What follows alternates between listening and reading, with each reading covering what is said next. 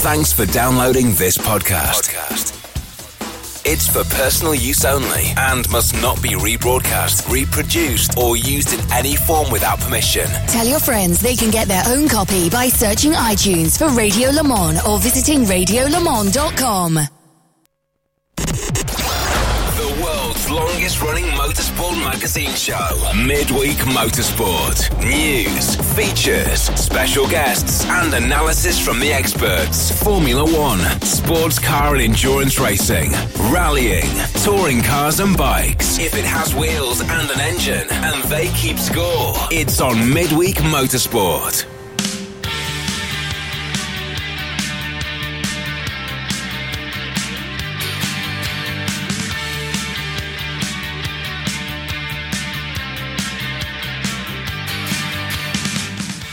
Hello, everybody. It's just after 8 o'clock in the evening. I'm John Hindhaugh, and we're live for another edition of Midweek Motorsport. Hope you're feeling good tonight.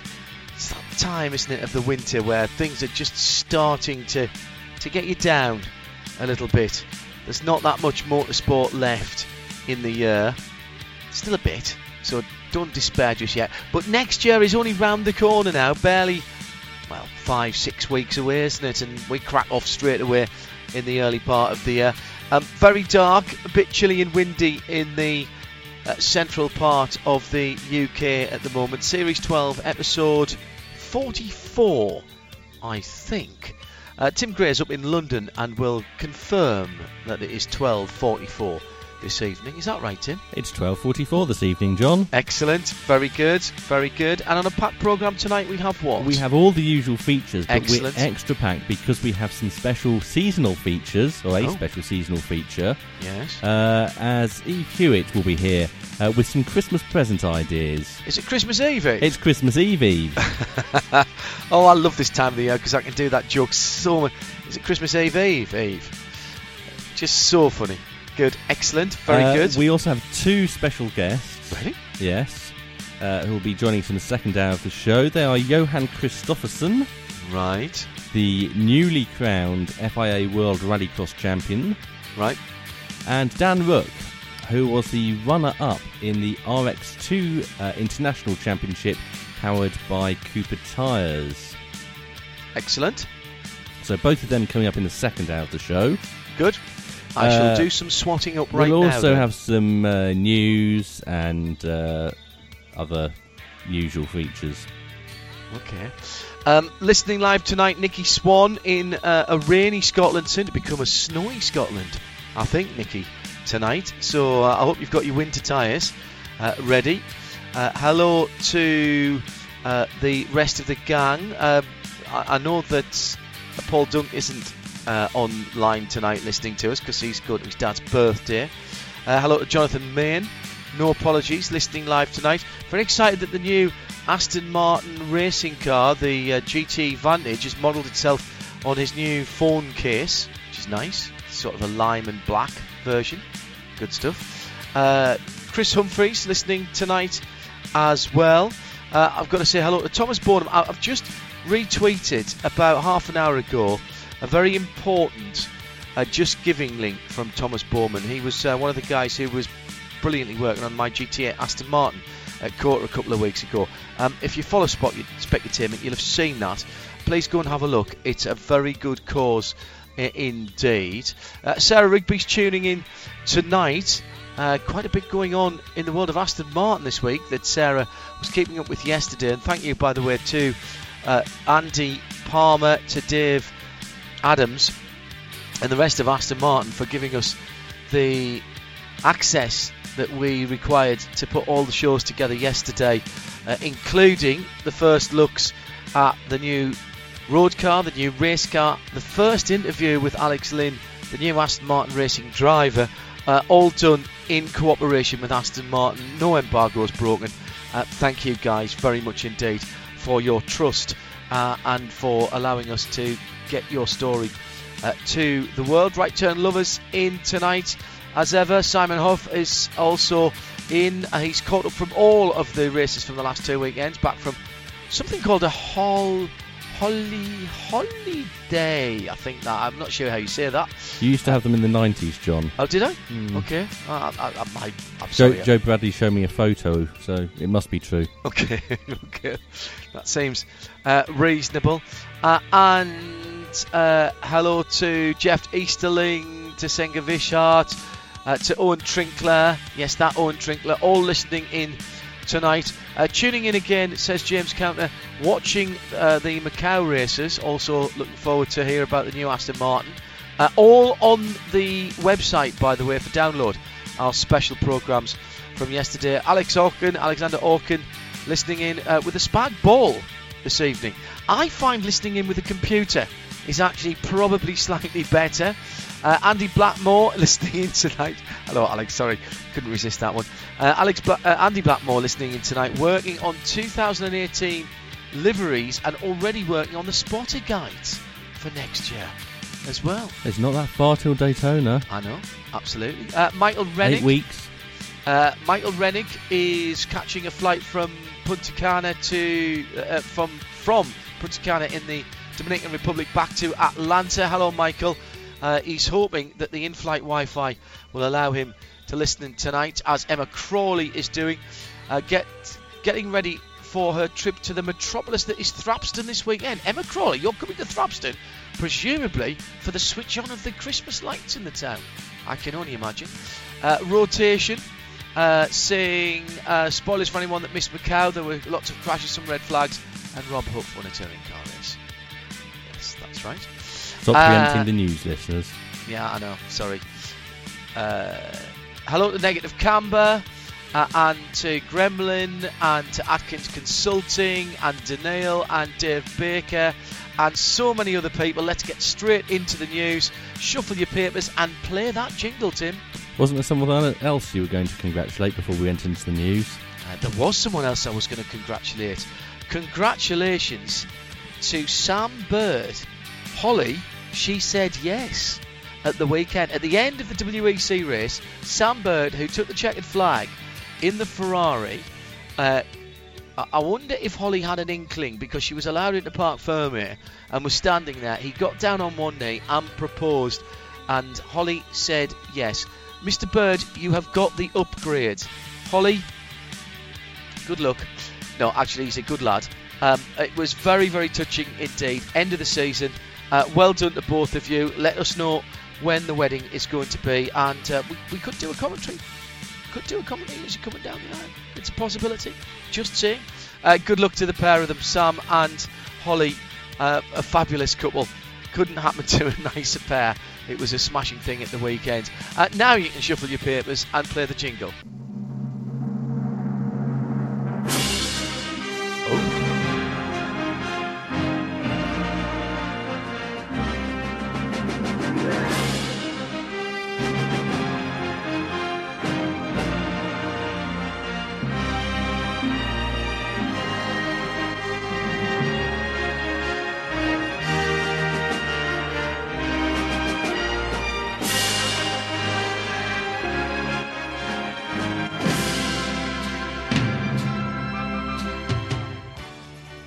Emma Crawley says she is coming to see the Christmas lights being switched on. Which celebrity is it that? Uh, I, I, I honestly don't think we have celebrity in Thrapston for for a he used to have on. Matt Griffin. He's gone now, isn't he?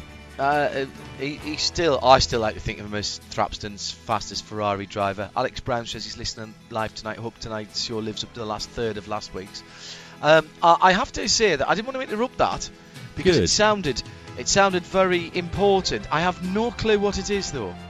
You must remember this music because we've talked. Uh, we've talked about uh, this story eight years ago using Oh, this yes. music. Of course.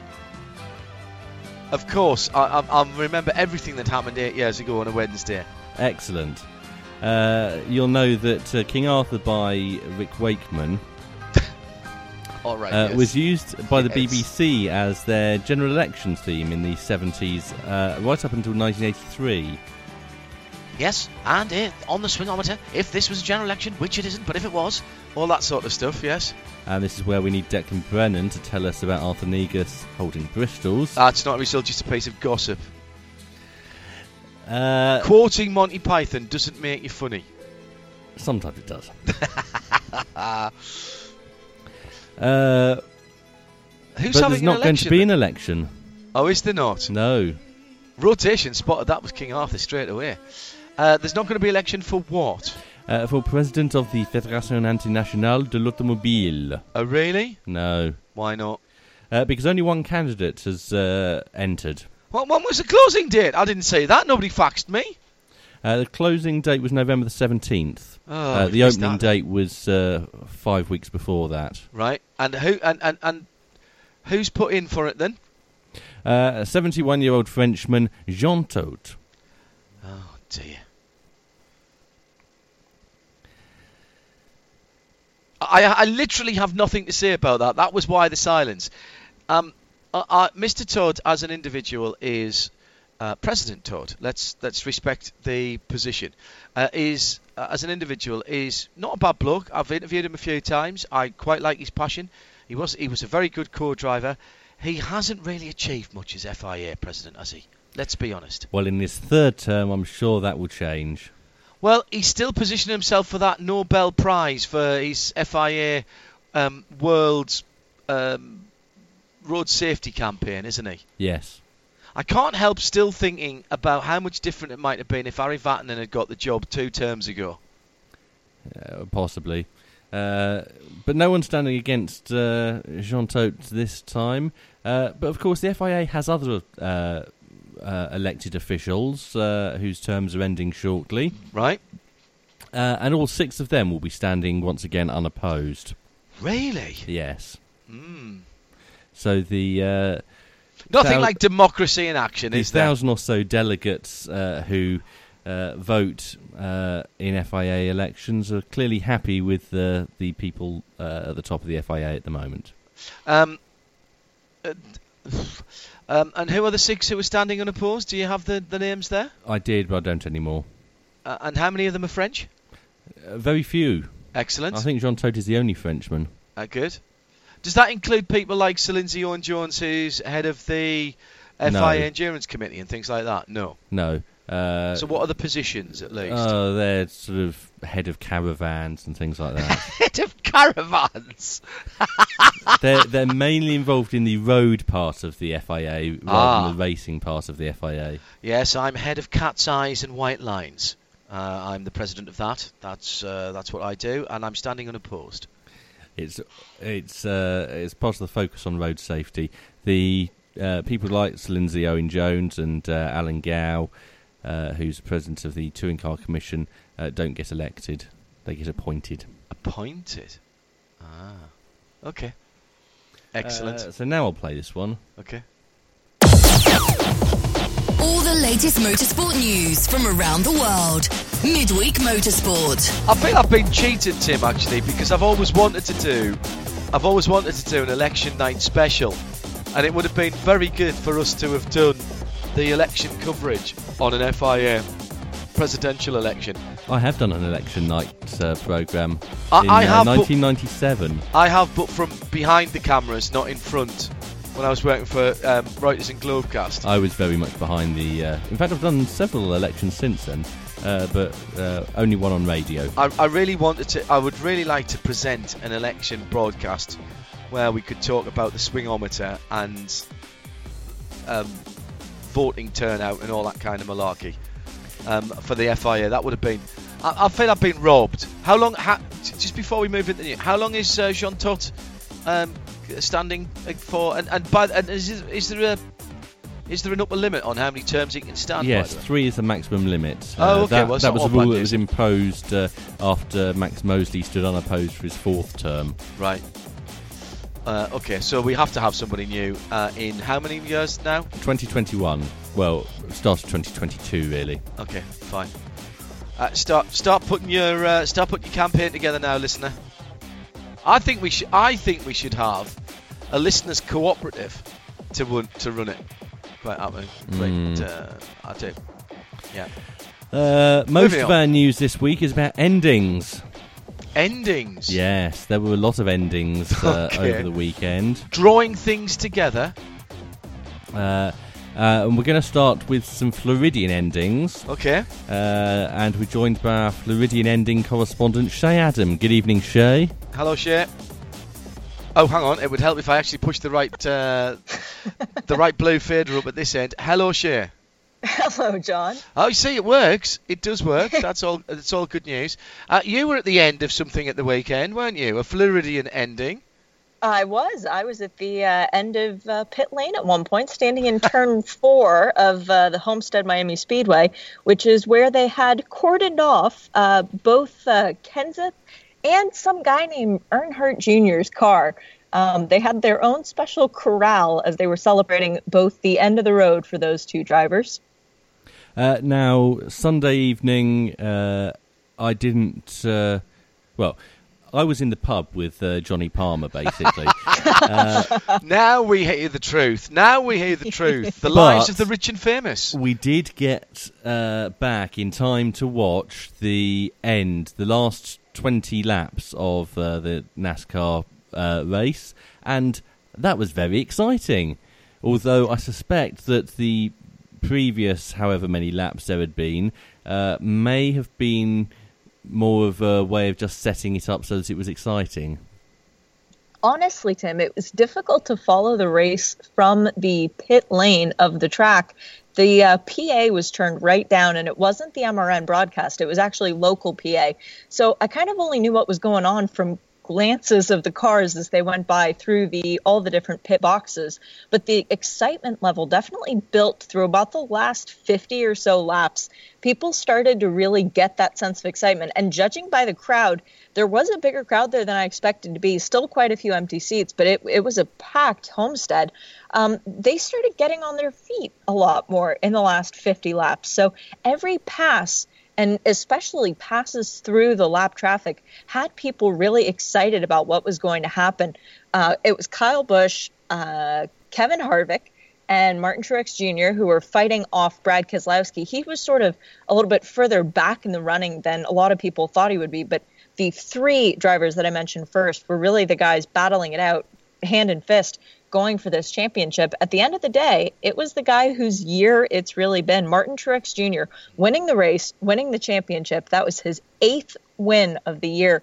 And everybody in the speedway just felt happy for him. He's such a nice guy that everyone was sort of relieved. Um, speaking of relief, Dale Jr. was relieved just to make it to the end of the race. That's what he had been saying was his goal all day. He just wanted to get to the checkered flag. And sure enough, he did. He pulled into the pit lane, and his crew members met him with a cooler of beer. He cracked open a can, and everybody had a nice toast. It was a perfect send off for him. Are you someone who would describe yourself a fan of Dale Jr.? Very much so. Uh, he's the type of person that just seems so down to earth, so humble. It was really a, an emotional experience to get to stand a few feet away from him, just to even be one of the flurry of people trying to take a picture. You really got a feeling that he was just grateful to be there. And that's the sort of refreshing attitude that we need in every paddock. Uh, we have that a lot in IMSA, which is really a wonderful thing. I really hope that Dale Jr. comes over to one of our races at some point in time because he's just such a force. I really it was a really cool experience to be there for, for his final NASCAR race. Personality stands for a lot, doesn't it? Um, he's not afraid to comment on things outside of of the paddock, uh, things outside of his of his core base as well that might not be popular with his with his core base. I'll, I'll say no more than that. Um, I was fortunate enough to meet his father a couple of times, uh, interviewed him uh, at a couple of uh, end of season awards uh, events in London, and then met him again in the pit lane. Oh, now let me try and think which year it would have been. 1997 at Daytona, when the when the Pepsi 400 had been delayed because of the forest fires and pushed back to later in the year. I stayed on after Atlanta for the first um, that would have been 98, that wouldn't it? Because the first uh, season of ELMS was 99, so that was 98. So I stayed on and went down there and uh, went to see the, the rescheduled. And what was standing on the inside of the pit wall, and Dale Senior came up and said, I met you before, you're from England. And I'm like, how does he do that? He'd met me all of twice or three times before, and you know, extraordinary. And I, I, I've met Dale Jr. a couple of times. Obviously, um, we had him in the American Le Mans series. Uh, very nearly had a, a, a, very bad accident. He had a quite a bad accident. It was almost much worse at Sonoma, wasn't it, a few years ago? Um, yeah, configuration um, and everything. Yes, absolutely. Um, those type of characters for me, the personalities, the the special people are, and they might not always be perfect here, but I actually want those type of people in my motor racing, whatever my type of motor racing might be this weekend. Completely agree. He is a personality that you can't help but cheer for just because every time he wins a race, it's we did it. And every time he mm. screws up, it's I did it. He's the kind of mm. person that you want to build a race car for because you know that he's going to appreciate it and have fun. And people are going to cheer for him because he's the kind of guy that you feel, yeah, you can go get a beer with him. He's he's just down to earth and normal. He's not in a different league, even though he very clearly is. Um, it was very very fun to be there, especially with a couple of friends who were very much more invested in his career than I am, to see it through their eyes, the emotion that they felt looking at this as his final race. And before the race began, he was the last one to roll off pit lane. He hit every single crew member's hand, and I don't just mean his own. Every single crew member from every team, he clapped their hand before the race and then did a lap behind a giant truck towing a thank you, Dale flag. And the whole place just roared. It was wonderful. Um, who nobody can replace that name. Nobody can replace that dynasty.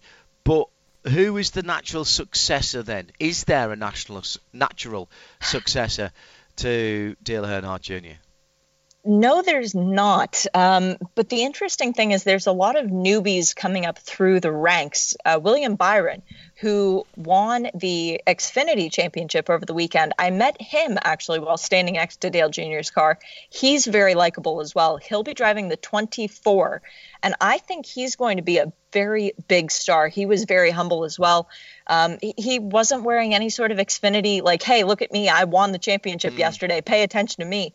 He was wearing Hendrick's shirt, Hendrick's hat, very low key very impressed uh, with what he brought to the table. But it, it's a very weird time right now in NASCAR because, of course, we had the big announcement from Danica Patrick that this was going to be the end of her full time season. It was Matt Kenseth's end. Kasey Kahne has been dropped by Hendrick. Mm. So is he going to find a ride again for next year? We have a lot of people being sort of I don't want to say forced out, but that's sort of the feeling. A lot of people leaving their rides and these young kids coming up through. It's a very interesting time. Um, uh, that, that's a that's a that's a good point that you've mentioned there um, about those names. Um, uh, before we go, and I think Tim has a couple of extra questions to come on some of those names you've already mentioned. Uh, I understand that there's particular health reasons that Dale Jr. is retiring, but is it the right time for him? Yes, absolutely. He uh, is expecting a baby girl in May. He wants. Well, I presume to... he isn't. Well, Amy is. Yeah, fair enough. Fair, good point. Um, he's uh, he's starting a family. He's moving on to the next chapter. Yes, he'll be doing booth work, so he'll still be on the road quite a bit. He'll be with the uh, NBC Sports NBC Sports crew, but being behind the wheel is a difficult physical and mental discipline. So for Dale Jr. to be able to start dedicating some of his life towards family more so than he had in the past it is the perfect time. It's sort of growing up, and uh, I don't think there's any fan that's sad that he's leaving racing for that very reason. Yes, the uh, the whole debate about head injuries, concussion, etc. It's a, it's a big story in all kinds of sports at the moment, and motorsport uh, in in particular. Tim, um, a couple of points from you. Uh, well, Danica's retirement is um, less voluntary. Is that a fair way of putting it? Very much so. Yeah, she um, she made the announcement that the race at Homestead would be the end of her full season career in NASCAR, but she didn't really have a place to go. She made the announcement that she will be running the 2018 Daytona 500 and the 2018 Indianapolis 500 to round out her career. without rides established. She doesn't have a team yet. So that's a very bold move to make. But knowing that it's Danica and knowing just who she is, there will be a team out there who offers her a seat. So there is still that up in the air. But her retirement was much less voluntary than Matt Kenseth and Dale Jr., both of whom left on their own terms. Uh, a bit more about uh, William Byron probably not a name that most people uh, will recognise. Um, as you say, uh, he's uh, he's progressed it through uh, Xfinity very quickly to become champion. Uh, what do you know about him? Honestly, not much before the weekend. I, would heard the name a few times. I had heard that he was going to be taking over the uh, former Jeff Gordon car, the 24 um, because they were moving Chase Elliott, who's driven that car this year, to the number nine, which is a very important family car. It's Alex Bowman who's taking over the 88, but William Byron was the one that really hadn't graced my radar before. That being said, I sat down and watched the entire Xfinity race, and he was great. He perfected what he needed to do to come in and win that championship. Again, one of four drivers and the youngest of the four to go in, only 19 years old. He really put on a clinic and and did a very strong performance, which is only going to be strong for going into next year. Uh, the, the, the changes that were made a couple of seasons ago to to Homestead have really transformed the ability to race uh, on the oval there, hasn't it? Haven't they? Oh, it's phenomenal to watch in person because there is a high line that works that Kyle Larson has perfected. And by the way, there was a lot of paint on the right side of his car, so he even got in the wall a few times.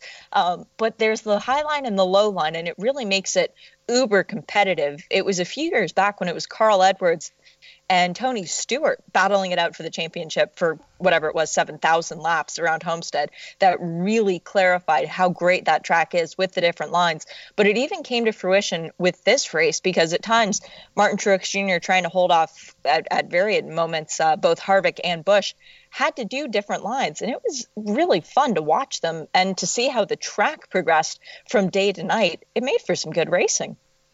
Yeah, it it has it has really made that a, a different uh, a different atmosphere, a different character uh, of track. Uh, you were in the, the pit lane and on the pit wall quite a bit uh, with some of our IMSA colleagues uh, watching the the finale of the the stock car season. What uh, what what struck you about what was going on down there in pit road?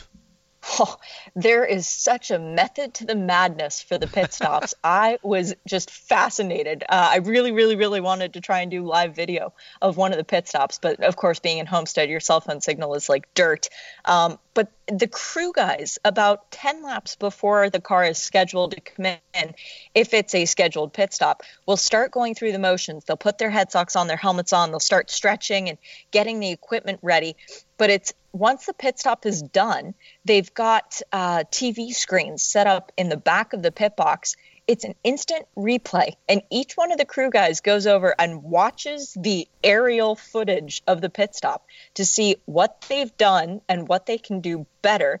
They take the tires straight off the car and they do what we do in IMSA, which is check the tire pressures at varying points of the uh, of the actual surface of each of the four tires.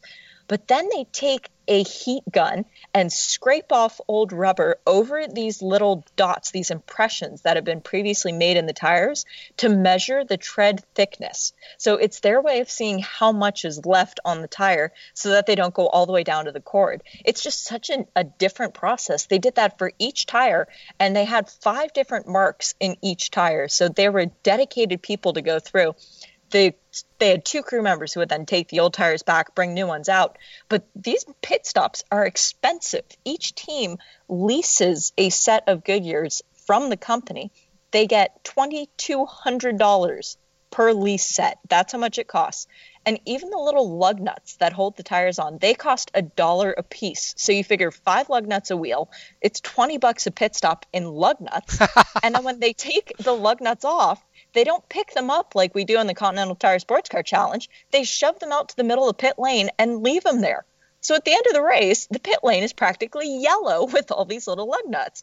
I did take advantage of that. I ran out and grabbed two from Dale Jr.'s car after the race. But it's just one of those things that's so different, but it's so cool. Uh, let's move on to another ending on the other side of the world. Oh, so can we say goodbye to Cher then? If you want to say goodbye to her, All right, Cher, thank she, you very she can much. stay and indeed. listen for the next hour and a half. Well, I'm sure she will do that anyway. That tends to be. How did the table tennis go today? Are you still doing those freaky serves that you do that aren't actually le- legal? Yes, yes, I do the uh, the freaky serve, but uh, no, mom and I had a good game earlier. She went out to a ten nothing lead. I came back, we tied it up, and then she won 21-18. But we've got game two coming up later, so I'll keep you posted. All right, best uh, best best to look at that and say hello to the say hello to the parents for me, won't you?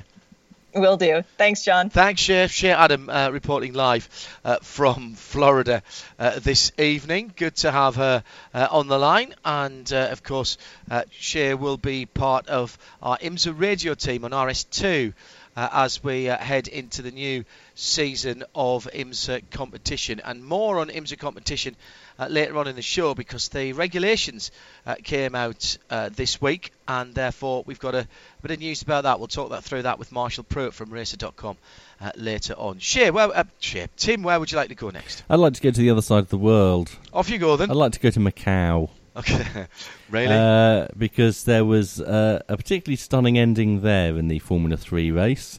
Uh, I'm if, sure. if by stunning you mean people driving into the wall without any good reason for it, then yes, you're right. It was stunning. I'm sure uh, that uh, you've all seen the footage. I'm Spoiler sure alert. that most of the uh, people who've seen the footage and are listening to this program uh, had the uh, Jonathan Green commentary, which by the end was only audible to dogs. Or dolphins. Uh, however, if you thought that was exciting, have a listen to this. クラッシュ優勝は優勝はテクタム。テクタム優勝なんという終わりだ。信じられない。トップ2台が最終コーナーでボールにヒットしてテクタム優勝。ランドノリス2位3位ラルフ・アーロンなんすかこのレース。これがマカドマカオの魔物なのか。ちょっと笑いがわごめんなさい。笑いが出てしまいましたけど。いや信じられないですね。トップ2最後クラッシュで。いやー、二郎さん、長年マカオ見てきてると思うんですけど、こんなレースは見たことありますか？いやもうねあのシューマッハラルフ・シューマッハじゃないですか。ごめんなさい。ミハイル・シューマッハの時代から見ても The thing about that was that was just a warm up lap, actually. That was as they were rolling out of the pit.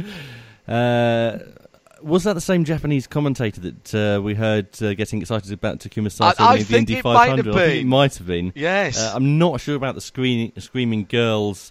Uh, He was doing it from the in the pit garage, wasn't he? He was doing it from the pit garage.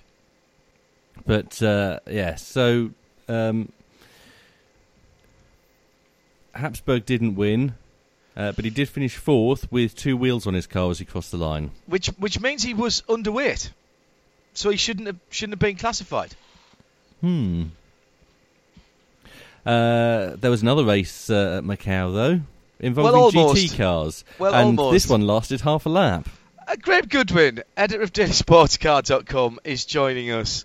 Um, I love the idea of an FIA uh, World Cup of GT Cup type thing for the chase for the Cup for the thing for the GT. I'm not sure that balling up uh, all bar four of a very expensive field of GT3 cars at Macau, which by the way happens every year, is the way to do it. Are you? Uh, I'm very sure it's not the way to do it. I'll be honest with you. um, I just think it's it's become a complete parody of itself. Um, it, it, look, se- serious point here.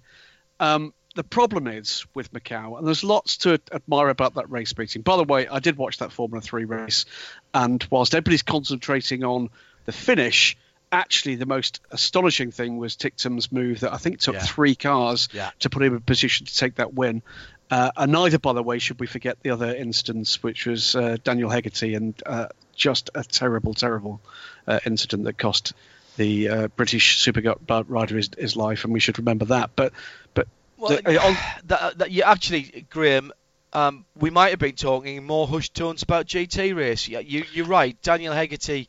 Um, I, I always think that car racing around Macau is questionable. motorcycle racing there is frankly just bonkers. Um, we look at the Isle of Man TT and wonder how long that can carry on, but we've got to surely say the same about Macau and the and these mixed races that they obviously the cars and the bikes aren't on track at the same time. That would be uh, something completely outrageous.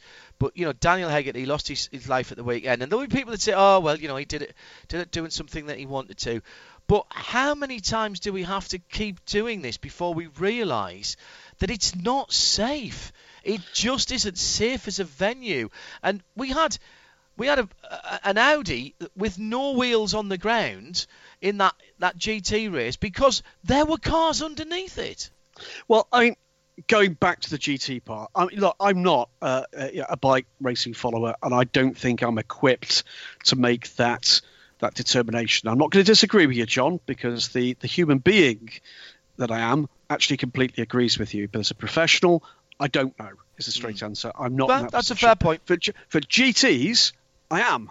And I'm telling you, that is a completely inappropriate track now to race these cars. They're bigger, they're wider, they're more powerful.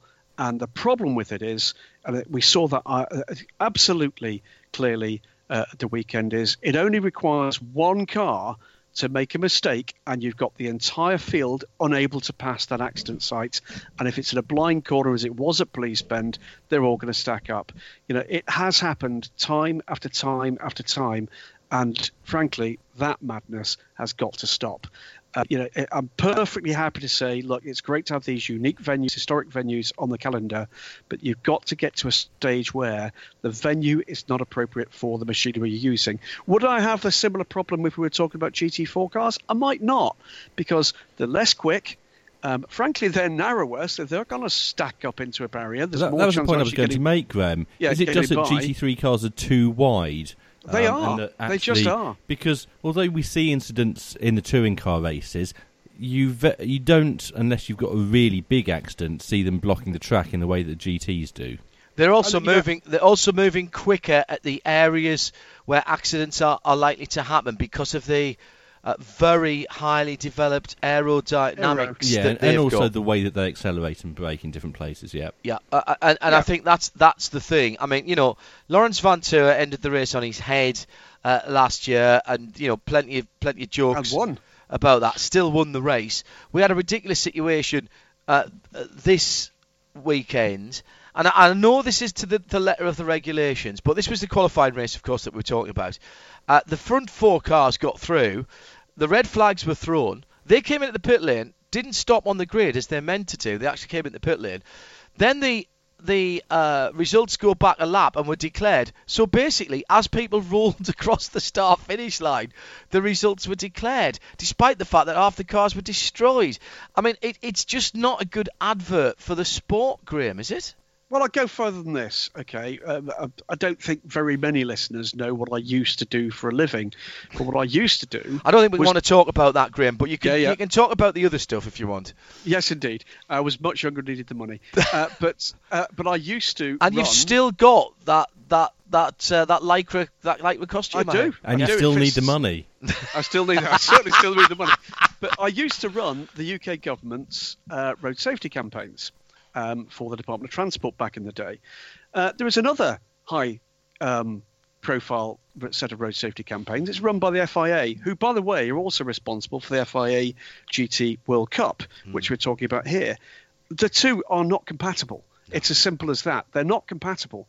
And here, what we're talking about is frankly unacceptable risk. Now, whether or not you see that as risk to a driver, risk to damage, etc., the reality was that um, we had uh, was it six cars eliminate, eliminated from the following day's race, and they were lucky that it was only six. Frankly, um, Yes. I don't know what that cost, but my I, I'm going to guess that ran into a seven-figure sum across that grid.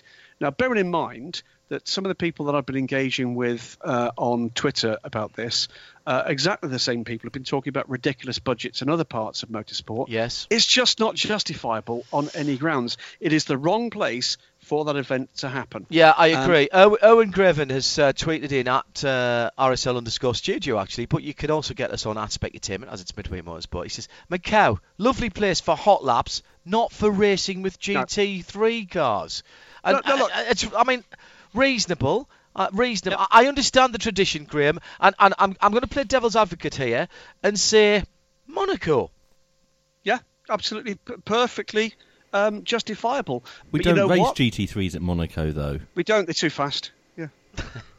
That we don't also at Monaco have a part of the circuit that's so narrow that for every race it has permanent yellow flags out. There's the clue right there.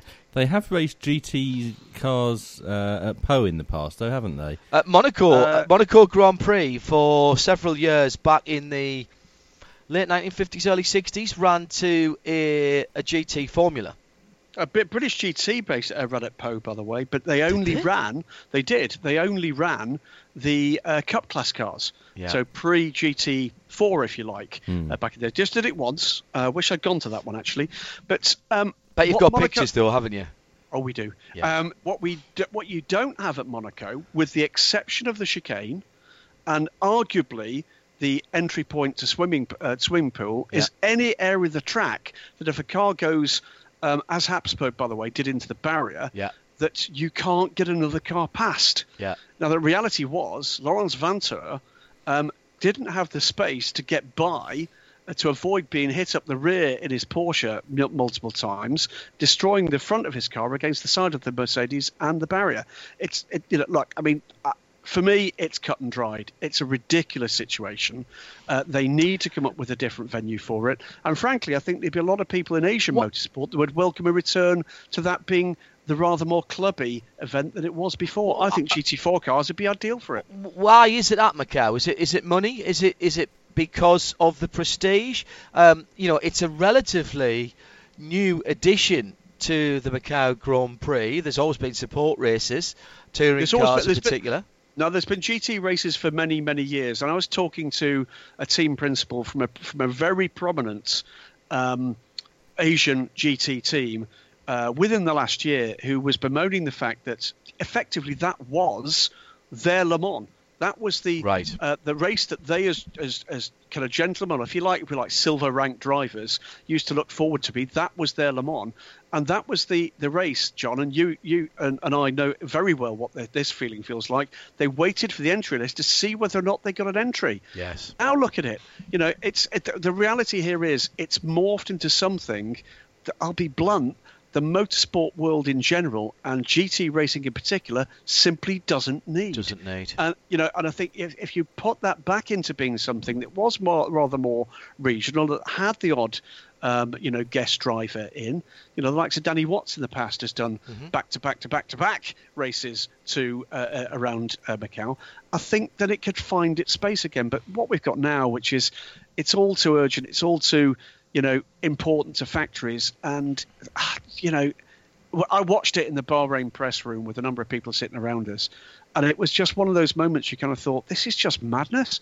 You know, there is no justification for that race in that place with those cars, and it's it's not an anti anything other than it's just not a risk worth taking.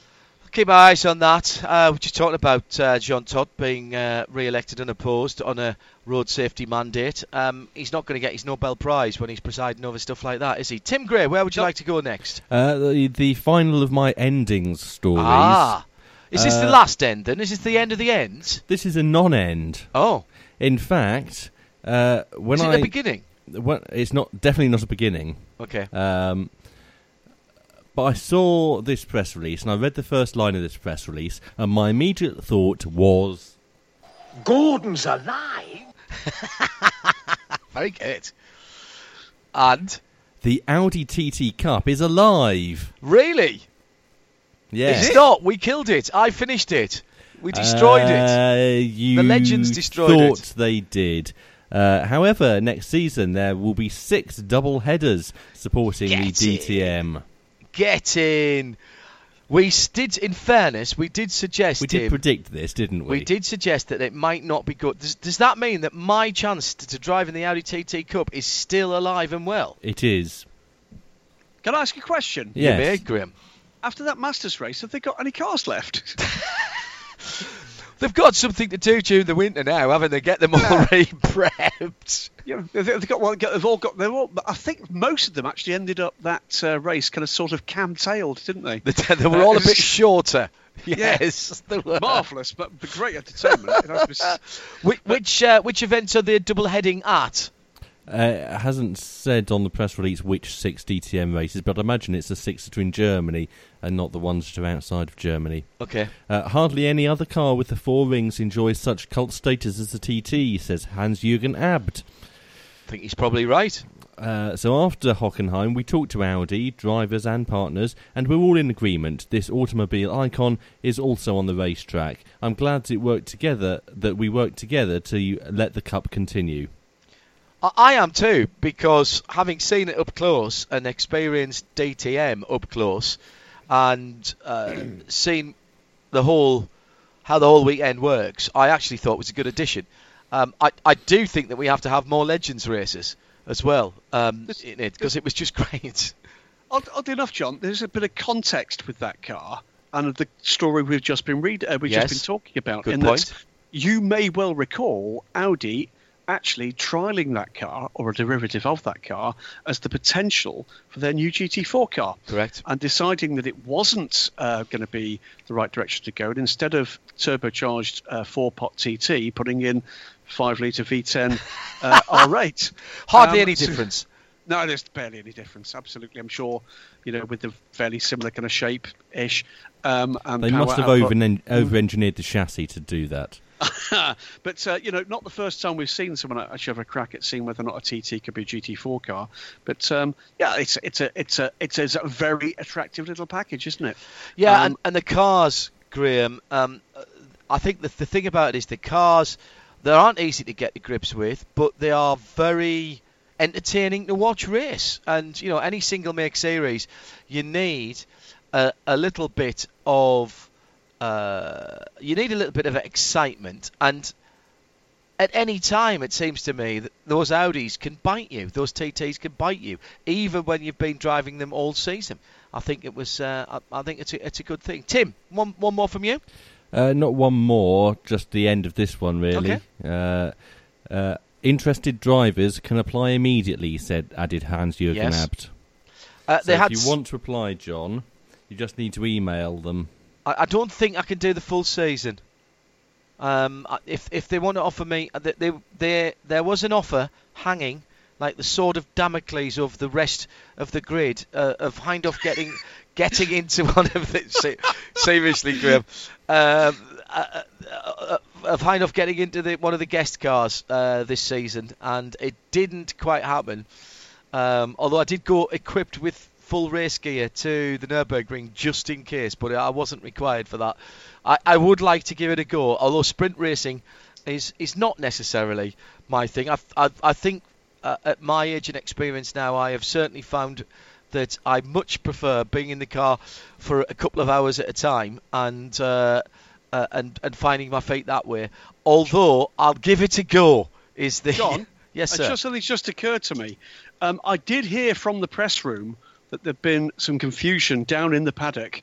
That uh, lots of people in the paddock were, were, but for some reason, asking for the police to be called. But now I understand why all the drivers were actually saying nine, nine, nine.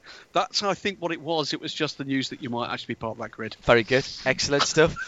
Um, So yeah, supporting supporting six rounds of the DTM. DTM calendar hasn't been announced yet, so you may still have the opportunity to uh, take part in those six. All we know about uh, next season's DTM is it won't be going to the Lausitz Ring, uh, and they'll be going to uh, a different German venue instead, probably the Sachsenring, which might be nice.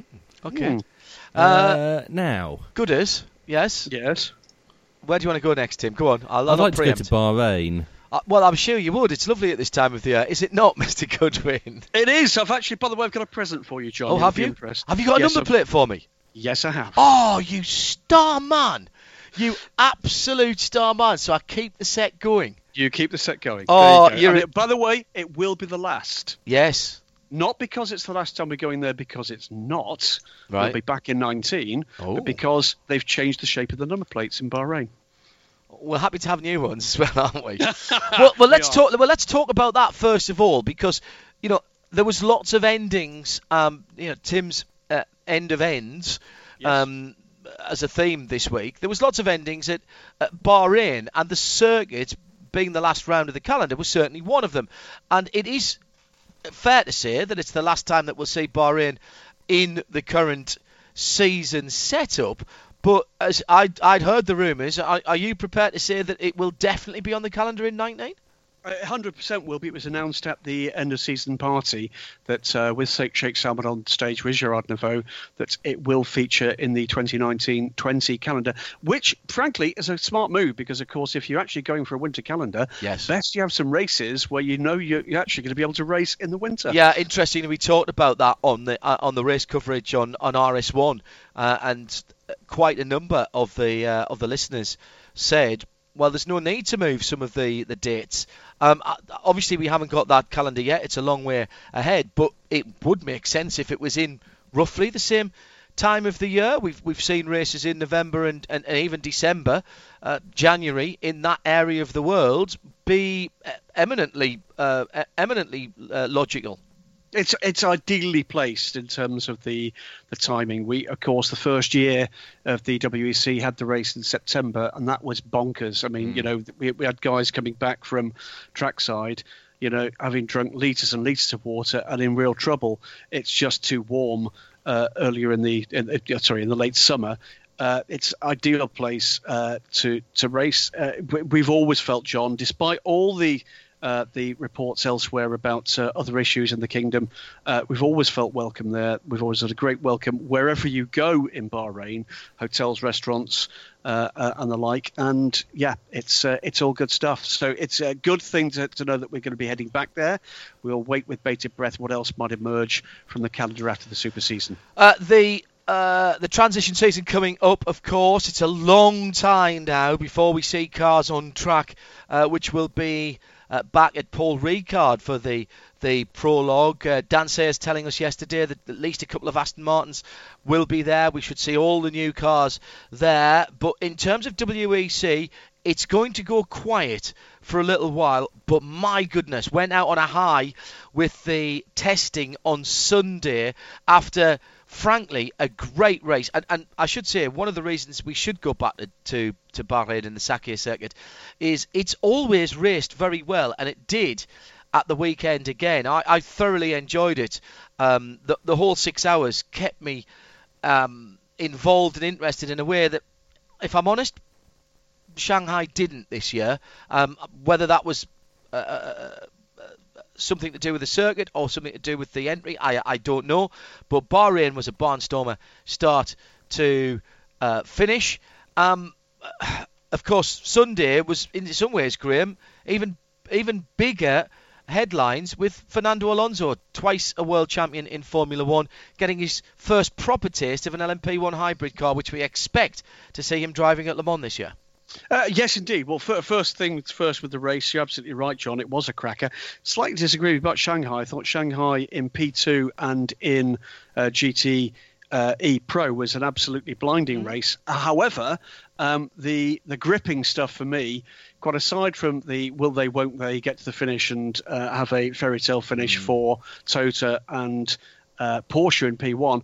P2, you could could barely have written it, could you? And, and frankly, it ca- it came down to uh, what 72 hours of racing and 10 seconds for the title, and finally probably decided by a fuel pickup problem Yeah. for uh, the number 38, the mighty 38, which was doing it with things 20, 19, 18, 17 laps Yeah. on a tank of fuel, then 12, and therefore clearly needed a splash and dash to complete the race. But cracking stuff, uh, great to see uh, in a class that, you know, at times.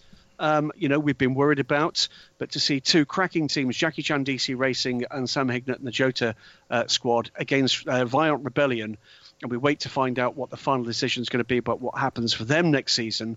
Um, a cracking race uh, between those two, and you know, worthy contenders for um, you know the the overall the, the overall LMP2 title. I'm actually delighted to say that uh, that you know Bruno Senna, who for me has been a standout talent this year, um, uh, you know, came out on top there, and lots of firsts. First Brazilian WEC title winner there. Um, it, it, continues an extraordinary record for Rebellion Racing, having won a title in every single one of the six seasons of the WEC. Uh, I I uh, thought that that that battle. I mean, edge of the seat stuff again. Um, Toyota Toyota win the season. Uh, I don't want to preempt our WEC review so much, but uh, five wins to four, so they've won the season. Ironically, well, they don't pick up anything. Uh, well, here, here's, here, John, here's a point. They lose the title by 25 points. Yes. Okay. Which is the double which, points from Le Mans. And therefore, if you'd counted back without double points, they would have been champions. Correct. Correct. That's an extraordinary statistic, and they will look back and bitterly regret the performance at Le Mans, not just now because uh, of the, their failure to win the race, but also because it cost them the World Championship. So a very expensive race indeed for Toyota. But of course, they've now confirmed that they will return next year. Yeah, lot, lots going on um, outside of the race itself. Fernando Alonso uh, doing uh, his best lap, I think, a couple of three tenths quicker uh, than the other rookie in the in the Toyota TSO 50, uh, who has a bit more endurance experience, but not as much racing experience. But um, that was, I still think, pretty good. Um, uh, Alonso, uh, I don't understand. In some respects, I don't understand the uh, the vitriol that was directed towards Fernando Alonso by uh, some reporters who said they wouldn't he wouldn't talk to them and said he's, he's not good enough to be in sports car racing, etc., etc. I spoke. He was at, when was he at WEC Bahrain a couple of years ago, Graham? A couple of years ago, yeah. Right, uh, and, and, and, you know that I spoke to him for about 15 absolutely. minutes. I'm very happy to, to respond to this one. Um, the the answer here, uh, from the very first moments that we started to talk about uh, Fernando coming to the uh, the test was that it was made abundantly clear that he would not be available for comment. You know, I think even the reporters that have rather lost their uh, minds over what was actually written briefly on Twitter would recognise that there are clearly some contractual issues uh, around until at least after the Abu Dhabi uh, Grand Prix. Uh, repeatedly and politely, I asked whether or not this or that or another opportunity might be available um, with Fernando, and repeatedly was equally politely told that no, it wouldn't, but there would be a statement following okay. the race. There is a reality here, which is having actually had that conversation repeatedly, um, I just chose to go off and do other things that day. Others chose differently. I'm afraid if they wasted their time, that's their problem. Well, eventually it comes down, it, it becomes doorstepping, doesn't it? And it gets a bit, it gets a bit aggressive and a bit petty it's a bit boring. I'm sorry, but it just is. And uh, you know, if he's made it clear that that's the way things are going to be, you know what? They might well be entitled to be a little bit irritated they wasted their day. Um, but I'm terribly sorry. Uh, comments aimed at his level of ability, professionalism, and outlook are completely out, inappropriate. Out of order. I'm afraid. And, and, Having said that, he went, he went off and did uh, LMP2 test a couple of days later and thoroughly enjoyed himself as well. So uh, I should say, by the way, in terms of the pace, steadily pace was coming uh, through the day, mm. through both sessions, and they clearly were not going for any kind of banzai laps. This is a fundamentally different form of motorsport with the systems that you've actually got to manage. Uh, I've no idea more... how anybody uh, idea how anybody jumps into that type of car w- without a fortnight's residential course. Yeah, well, and even gets any kind of, of yeah. and, and, let's let's not forget, as I say, it was only um, who was the other driver that jumped into that. It was Thomas Laurent, Laurent. wasn't it? It was Thomas Laurent. And he yeah. was only two tenths slower on his fastest lap. Yeah, uh, Thomas, you know, is young, is the, the video game generation. Um, uh, Fernando had had some simulated time at Toyota during oh, okay. the visits that we managed to exclusively grab details of. The overnight uh, visit? It wasn't overnight. It wasn't overnight. But um, but but uh, certainly he was just doing what a good professional race driver was do, would, would do, plugging away at it, not going for it. Frankly, he was going to get the headlines whatever he did. Of course, right. So you know, it doesn't have to go out there and be a hero.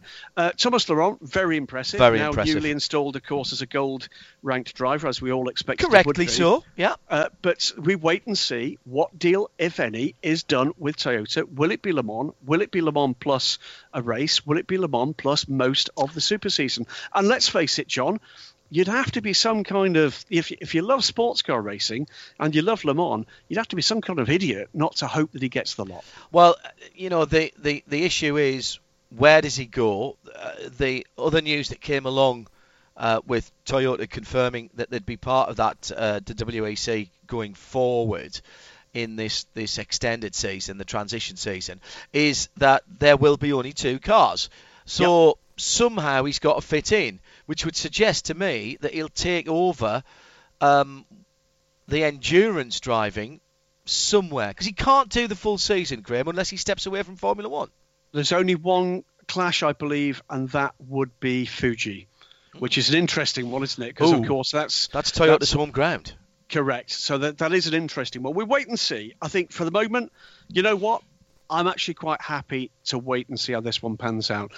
Beyond where we currently are, it's all speculation, and just about everything else you're going to see is the is the uh, perfectly predictable uh, repeat performance from some of my reporting colleagues to go and see what, what tiny little bit of a snippet they can actually get in Abu Dhabi, and that will, I'm sure, be reported slash over-reported far and wide.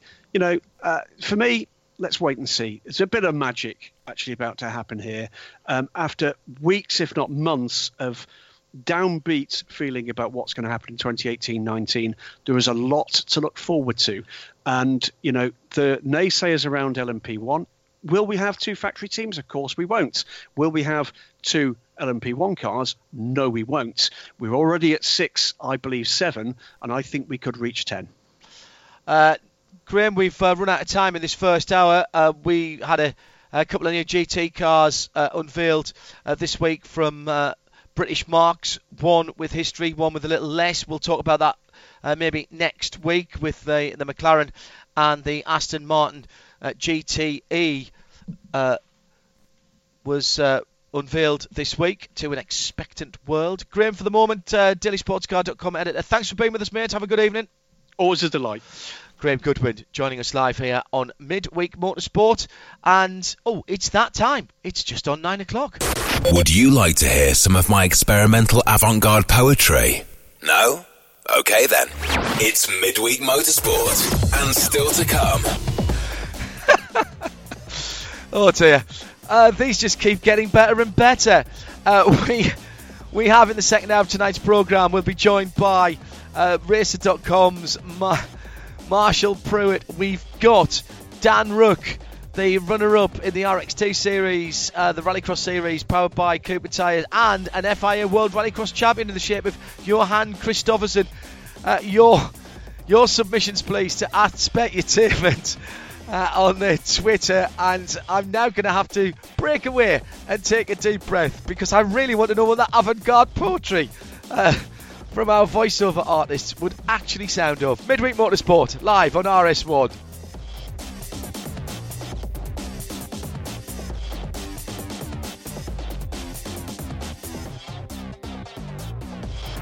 Midweek Motorsport on RS1.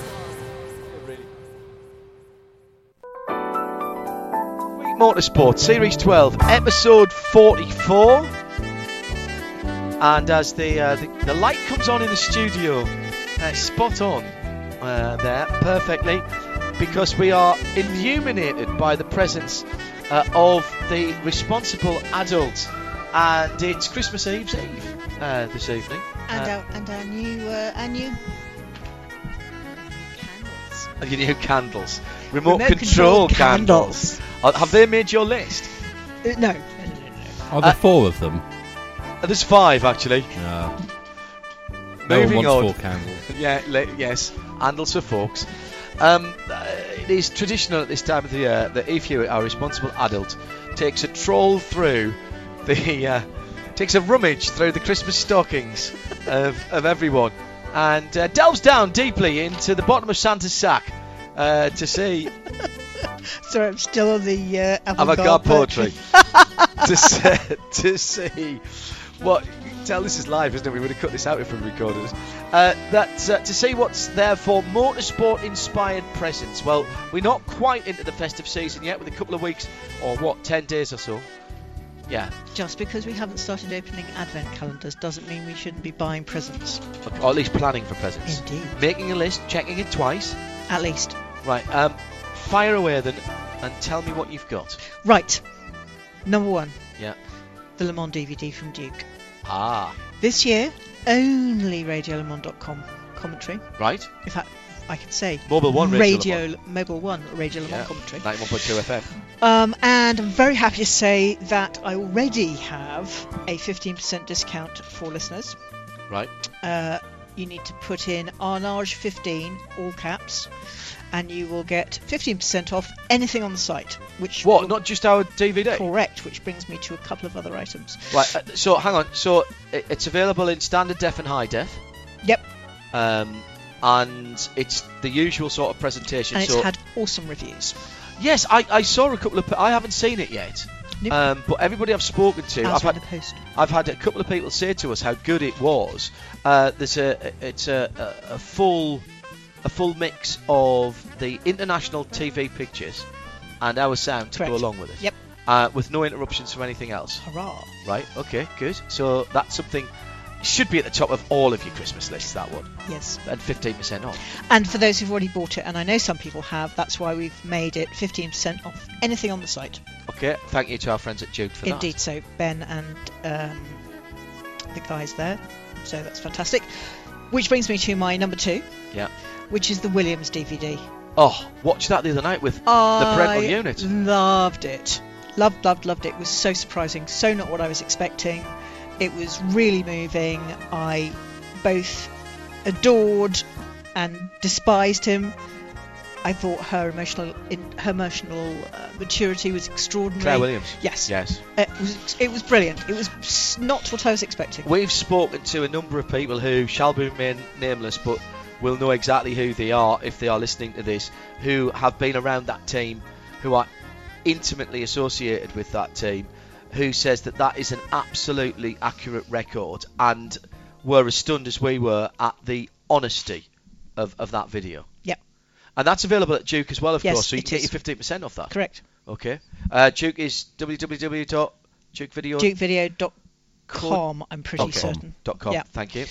Um, and my next one, which was another thing that I thought was great, and the archive work was brilliant, was the Man and Le Mans, Yes. um, which Well, we talked about this at Le Mans. we talked about this at Le Mans at length, and we talked to Gabriel, and we talked to Andrew Yeah. Marriott, and I really liked it. I really liked the it's another one work. that I sat down with and thought I knew the story. I thought I knew the story of Williams. I thought I, I was positive I knew this the story of the making of the movie Le Mans, having proofread And Mike. Michael Keyser's book, The French Kiss, Kiss with Death, and there was bits that I looked. I went, I've never seen that before. I've never seen that before. It was ex- outstanding, wasn't it? And it's another warts and all Yes. portrayal. Yep. Yep. I really, really enjoyed that. So that's another one, also available From uh, Duke. From Duke. Uh, or, So get your or- 50%. you know, oth- other no, sites I- are all caps why wouldn't you use the? Why wouldn't you use Use 50% Duke because they support us, and and people often say, "What we, can we do to help you guys?" Well, support the people who support us, and the guys at Duke are certainly one of our supporters. So thank you to them. Indeed, so. Arnage 15 all in caps when you're checking out, and you Yeah. get 15% off. Okay. And that's until the 27th of this month. 27th So that's 27th next week, of November. So get right. So it. if you're listening, if you're listening to this on catch up, get your order in quickly. Yeah. Right. Okay. Next Uh, up. Next up. Who knew there was such a thing as a travel destinations voucher? Not me. They so, come so, in. so hang on.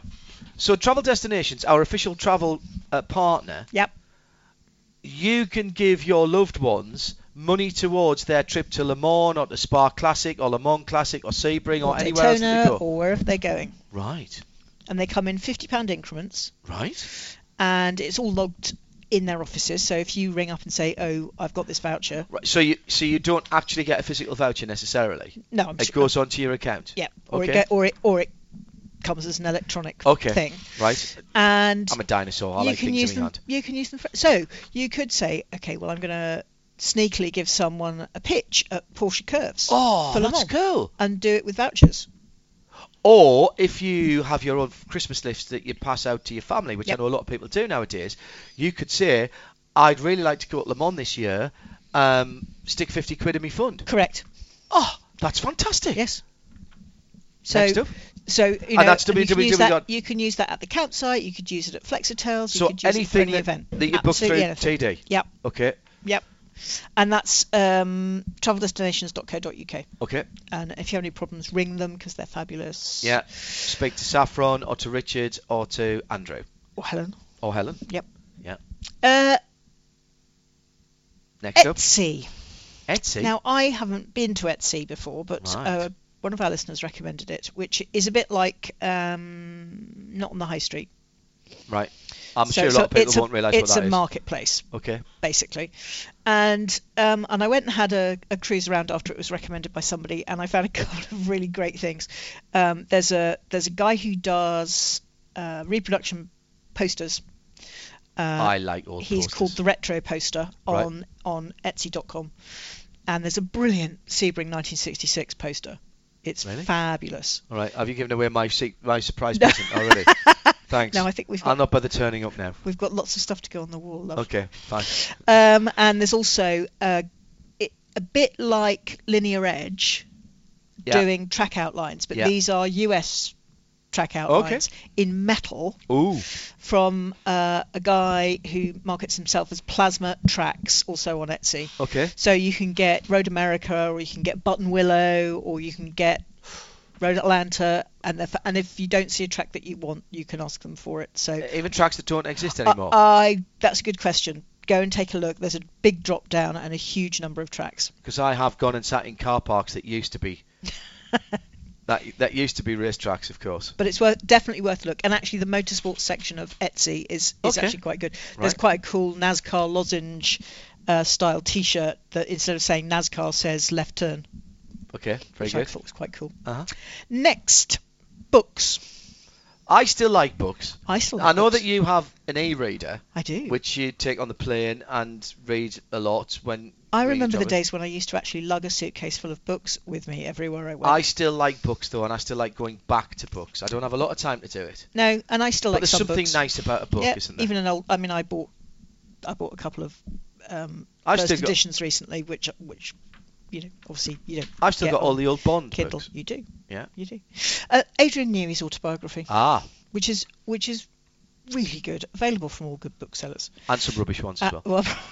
probably some rubbish ones as well.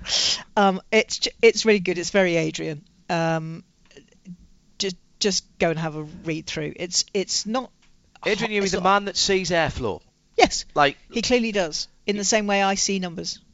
like, like yes, like the uh, like the sixth sense, like the I see dead people type of thing. He he actually sees the way air flows over a surface. Mm. Hmm. It's really good. Really, really good. Is it terribly technical or No, I think it's really accessible. right? Uh, you know, I'm it, oddly as a person with an English degree, I'm Yeah. quite numbers oriented. Right, But I, okay. But I thought it was really accessible. I didn't have any kind of issue with it, and I am not an engineer. And historical as, as well as up to date, and, and Yes, yes, yes, because it's his autobiography. so it's about him Mhm. and about how he is has developed as a Yeah. person as well. Yeah. Oh, okay, cool. I'm, I'm looking forward to that. Is that me stocking as well? Pass. Okay. Next. Uh, now then, I was hoping to be able to point you in the direction of Ian Wagstaff's forthcoming book, Right. which was his new 956962 Haynes Oh manual. It's not going to be out till March, no! but you can pre-order it. Right. Having said which, Waggers. you can go and buy Wagger's excellent Lotus 18 Yeah. story. All of those Haynes manuals, in fairness, but the Lotus very good. 18 isn't. The Lotus 18 is the story of the Stirling Moss Oh, right. car, All right. Okay. which is fabulous. Right. Um, so that's that is available. That only came out in October, I think. Right. But so the- that's not a Haynes manual. That is no, that that's is a, that's a documentary book. Wagger's Right. Yeah. But the new 956 962 May, May Haynes manual Yeah. is available in March, and it is available to pre-order. Okay. So you could put that in your Christmas. you could give Right. somebody a I've Okay. ordered this for you, and I think that's going to be stunning Right. All of those in a very gnomey way. Well, Ian is relentless with his uh, with his background knowledge and his uh, research was the word I was looking for. Yep. Um, on everything that he does, and I like his style of writing as well because his style of writing is actually you talked about Adrian Newey's books being accessible. It's actually quite conversational. It's not dry. Nope. There's there's there's there's quite a lot of passion in Ian's in Ian's writing, even for a documentary book. So if good. you're going to buy the Lotus 18 book from Amazon.co.uk, hurry up. There are only 12 issues left. really, Yep. Wow. Okay. Copies, I should say. Right. Uh, next up, framed motorsport prints. The I do like a nice frame print. You do. The very lovely Adam Prescott uh, has offered up. He's got photographs from throughout the season. There'll be some new Bahrain ones up nowish. Uh, a whopping 25% discount for midweek motorsport listeners Wow. on framed prints and prints. And that is at prescottmotorsport.co.uk. Again, I'll put it all on Facebook. And So on the Midweek Motorsport Listeners Collective, we'll we'll summarise all of this. But Prescott Motorsport with the double T Yeah. prescott.co.uk, all uppercase RSL 2017 2017. Um, that will get you a 25% discount up until Christmas Day Right. and allow 10 days for delivery because they're all made to order. Right. Very so good. thank you very much, uh, Adam. That's fabulous. Right. Everybody needs a calendar going into the new year. Everybody needs a calendar. And who do we get our calendars from? we get our calendars from Drew Gibson. Drew Gibson. drew-gibson.co.uk still has some copies available of Does he? I'm surprised. stunning motorsport calendar. It It's is. fa- I'll say now, it's, It's, not, one for writing stuff on. No, no. It's exactly what I was going it's one say. to remind you what date it is and go. But uh, but you know all of the all of the pictures uh, and some of those pictures will not have been seen before Nope. because Drew always keeps a couple back. Um, I was trying to persuade him to get the GT8 uh, on for next year's. I, I, I think I failed that miserably. Um, however, um, you could quite easily frame those. Uh, Drew's done great work through the year with a number of of GT uh, teams, and he's been at all the big races. Um, if you want to go and have a look at the website, the website is drew-gibson.co.uk. yeah, and the man cannot be all bad because he loves cars and he has very recently bought a Ford Puma Racing, which he's having done up at the moment. And he's got a couple of other gold cars as well. Although he does insist on riding a bicycle around, which I don't understand. Anyway, carry on. Keeps his calves pumped. Uh, right. Subscriptions. Yes, Race car engineering yes, currently has a fabulous offer, right. 48% off. Wow. Um, so go to racecar And you still get the full mag? Com. Yes, you do. You get half a mag. You just cut it in half horizontally, vertically. No, racecar engineering uh, subscriptions. I will post the link. There is a 48% off offer. I think that is a Billy bargain. Right. I, I, don't always understand motorsport engineering. It is one of the few magazines Sometimes you have to just let it wash over you. Yeah, but it is one of the few magazines I read cover to cover. Yeah. I actually read everything because I never know when something that I've read there is going to become important because it's normally several months down the line. So thank you to Andrew Cotton and to, to Sam and Gemma for that one. Yep. Uh, I respect at irespectdirect.com Yes. currently having a sale. Oh. Uh, so go and get your sunglasses because eventually you will see the sun again. Yes. Uh, it's it's nice to think about the sun, isn't it? And and and Lewis Hamilton, Damian Ricciardo, and the Radio Show Limited team can't be wrong. They are simply They are the best sunglasses. Yeah. They are, they are. Uh, also, having a bit of a Christmas sale uh, and still having some of the 2017 Mobil One Radio Le Mans stickers for those who didn't get them Right. is uh, Stickers 4, Yeah. our sticker partner. So if you go to Stickered Up 4 number Le Yeah. Mans, and again I'll post the link, uh, that'll take you to the their stickers page. They will shortly, but not yet, have the new Midweek Motorsport helmet Right. and also the new RadioLeMans.com logos. There is a new suite, I'm told by Dan. They've been working very hard with uh, the genius that is Andy Blackmore. Is there a new thinner John? the Super Ligera Thin, Hindhaugh. thinny, thinner hindy. Okay. Yeah, Super Lig- Ligera Hindhaugh. Dan, we need one of those. And um, that's it. Was that it already? Is Yeah, that 12? 12. through them. Yeah, that's 12. There's Yeah. not anything else on there just for you? Oh, uh, well, there is a thirteenth. 13th for you? Yeah, yeah. Which is? Yeah. Well, I actually need two of these. Right. Which is the Vantage, Yes. the new for 2018 Aston Martin Vantage, Yes, please. I One think- for each year. I think you might have to stand in a long line for that. And You've got contacts. I know you've got contacts. You can get jump me up the list. uh, that's Eve And I Hewitt, need a really big discount. Eve Hewitt, the responsible adult, uh, with us for her 12 days of Christmas, Thanksgiving Eve, Eve. Thank you very much. And uh, all those details on the Midweek Motorsport Listeners Collective on Facebook, and it will be on the website at radiolemans.com as well, which is still our portal. Uh, you're listening to Midweek Motorsport Series 12, episode 44, still to come. We've got Marshall Pruett coming up in a little while from racer.com. Uh, we'll be speaking to him live from the uh, west coast of the USA. He's in California at the moment. But first of all, we're going to get down and dirty.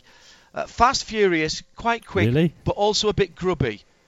Are we doing some rallycross now? Uh, yes, we haven't talked about Rallycross for a long time. I do like rallycross. I remember the days of Arthur Debenham uh, doing the PA commentary and the Nations Cup at Croft before Croft was restored to being a, a racing circuit. It was just rallycross there. I loved it. That was the closest thing I could get to motorsport in my formative years. And uh, recently, uh, the I- I just paused for effect there. Uh, recently, the FIA World Rallycross uh, came to an end in South Africa. In a moment or two, we'll be speaking to Dan Rooke, the uh, runner-up in the RX2 series, powered by Cooper Tyres. But earlier on, I spoke to the new FIA World Rallycross champion, Johan Kristoffersson, and the first question was, of course, is he getting used to being called FIA World Champion? Uh, I, I can't really say that I'm getting used to it, but I would like to get used to it, and, and now I have the possibility to, to get there. Uh, but for sure, it will take some time before it sinks in. And you know, the the rallycross season is over now, but obviously I'm right now standing at the Gincana Big Track uh, for this uh, weekend. Uh, so I'm still competing and I'm still, you know, in race. So I think it will take a little bit more, uh, some time to relax and spend some time with family back home before I do the 16 that I can start to enjoy that I actually won, won the World Championship. Uh, it's been a, a, an interesting journey for you to uh, Rallycross World World Champion with your Polo because you started as a circuit racing driver, driving uh, uh, driving more conventional machinery, and in fact you've only been in Rallycross since what 2014. Uh, yeah, yeah, that's correct. I did uh, two races 2013, But before that, I did I did the touring car uh, championship, the uh, touring car championships, quite similar to the BTCC. Uh, and then I, I find it, you know, that I get a little bit stuck in my in my circuit racing driving. I couldn't take the next step and so on, and I did some Porsche Carrera Cup and, and stuff like that. But uh, yeah, then Volkswagen, as I was driving for, stepped over to do rallycross, and then I kind of I heard there was some rumors about that it's going to be a World Championship uh, 2014, so I tried it out uh, 13 of the races, and then I continued in, in full rallycross 2014, and then from 15 on, I've been competing in the in the World Championship. Rallycross runs runs in the family though a little bit. In fairness, doesn't it? Uh, yeah, uh, my father was uh, competing in, in rallycross uh, since '92, and uh, I always been interested in, in competing myself. But there was not, never any space for me to start driving myself because uh, my father retired. So I started at age of 19, and uh, this is my 10th season racing. So I haven't been racing for long, but uh, I always been around and like grow up in the race. It was a great second half of the season for you, Johan. The, the, that really took you the championship. You had win after win after win. I mean, what was the difference between the first half of the season uh, and the second half of the season for you? Yeah, it took until the fourth race before uh, Volkswagen the PSR did our first victory, and uh, obviously it's a it's a WRC car that we converted into a WRX car. And Ah. It took quite a time before we could uh, before we could you know uh, set up the car towards uh, dialing in more for the rallycross instead of uh, world uh, rally. So it was a big it was a big challenge, and uh, me and Petter uh, was working very well together. We had a rally background and I'm from the circuit racing, and is actually in the middle in between. So we've been working very well together, and the team has given us the tools to, to get the car to work exactly how we want it. And it took a few races before we before we get everything perfect. But from there on, we have been winning all the races except one. So I think it's been a. And it's so important to get the car right because the rallycross, for those people who don't know, is such a short, fast, uh, immediate sport that you can't afford to have any mistakes. And if the car's not right, you're at a massive disadvantage. Yeah, it's very tricky also because uh, rallycross is, is the track is changing so quickly. I mean, from you know, from my circuit racing, you know, the track is quite similar from. We speak about the in circuit racing, but I mean, it's not close to rallycross. It doesn't change on five seconds on one day of driving. So you have to be so well prepared for the changes already ahead, and you have to be good on the team has to be good on uh, predict the track conditions the next time you get out. That that was the biggest challenge. What's it like having Petter Solberg as a as a uh, as a teammate, the man they call Hollywood, the big smile, the big personality? Was that difficult, or, or was he a good teammate? It's been really the the President Pamela Soda's main topic since I arrived at the team that we really should work together and everyone should feel really uh, you know at home in the team and uh, I think from, from day one I really felt like uh, you know we were really as. I felt like uh, a family member within the team so that, that's how, that's one of the, the keys to the success we have this season. Now they always say it's it's a difficult thing to win any championship. It's even harder to defend it the following season. So you realise you're going to have the target on the back of your polo next year because as defending champion, everyone's going to want to beat you.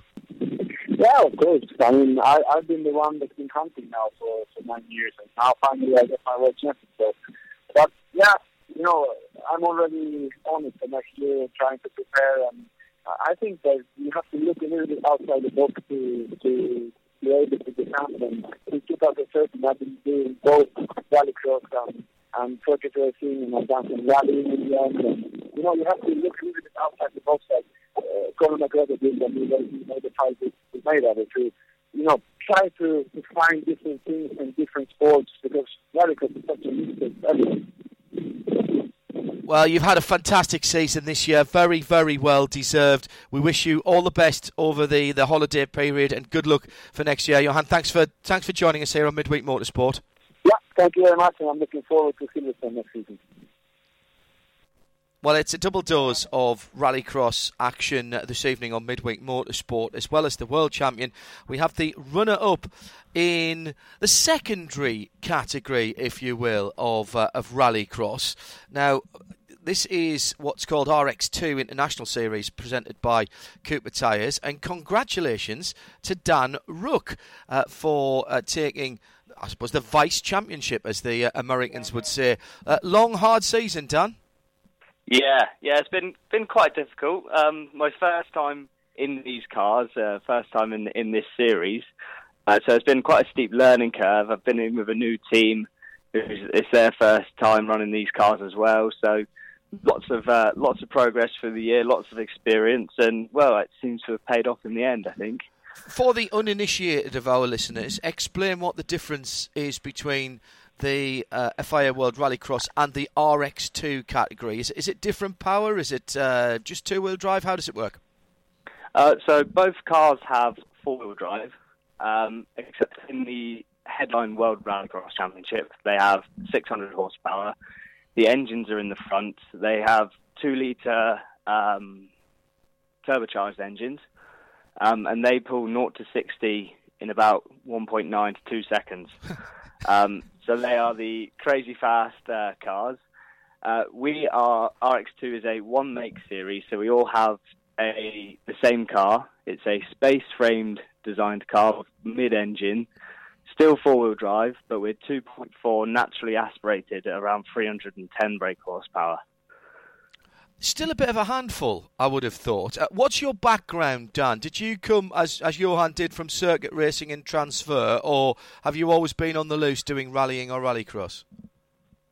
Uh, I started off like most young drivers, actually, in a in a go kart, um, and then I switched to a sport called autocross, which isn't Yeah. actually that well known. Um, so autocross is like a, a loose surface. You race in a field against the clock, and um, you got to try and complete the, your four laps as fast as you can on a loose surface. I did that for about three years. So that's and then I that's like a to sorry sorry Dan. So that's like a, a loose surface ver- version of sprinting, if you will. yeah, if you like. Yeah. So um, yeah, you got to do four laps of a track on mud, basically. And, and that So, I, I um, would have thought that would give you a decent grounding for rallycross because, as I was saying to Johan just a, a few moments ago, the issue um, with rallycross is it's such short, sharp. Uh, heat races and finals, you've really got to be on it straight away. There's there's no time for scratching your bum and reading the newspaper. You've got to be on it as soon as the lights go out.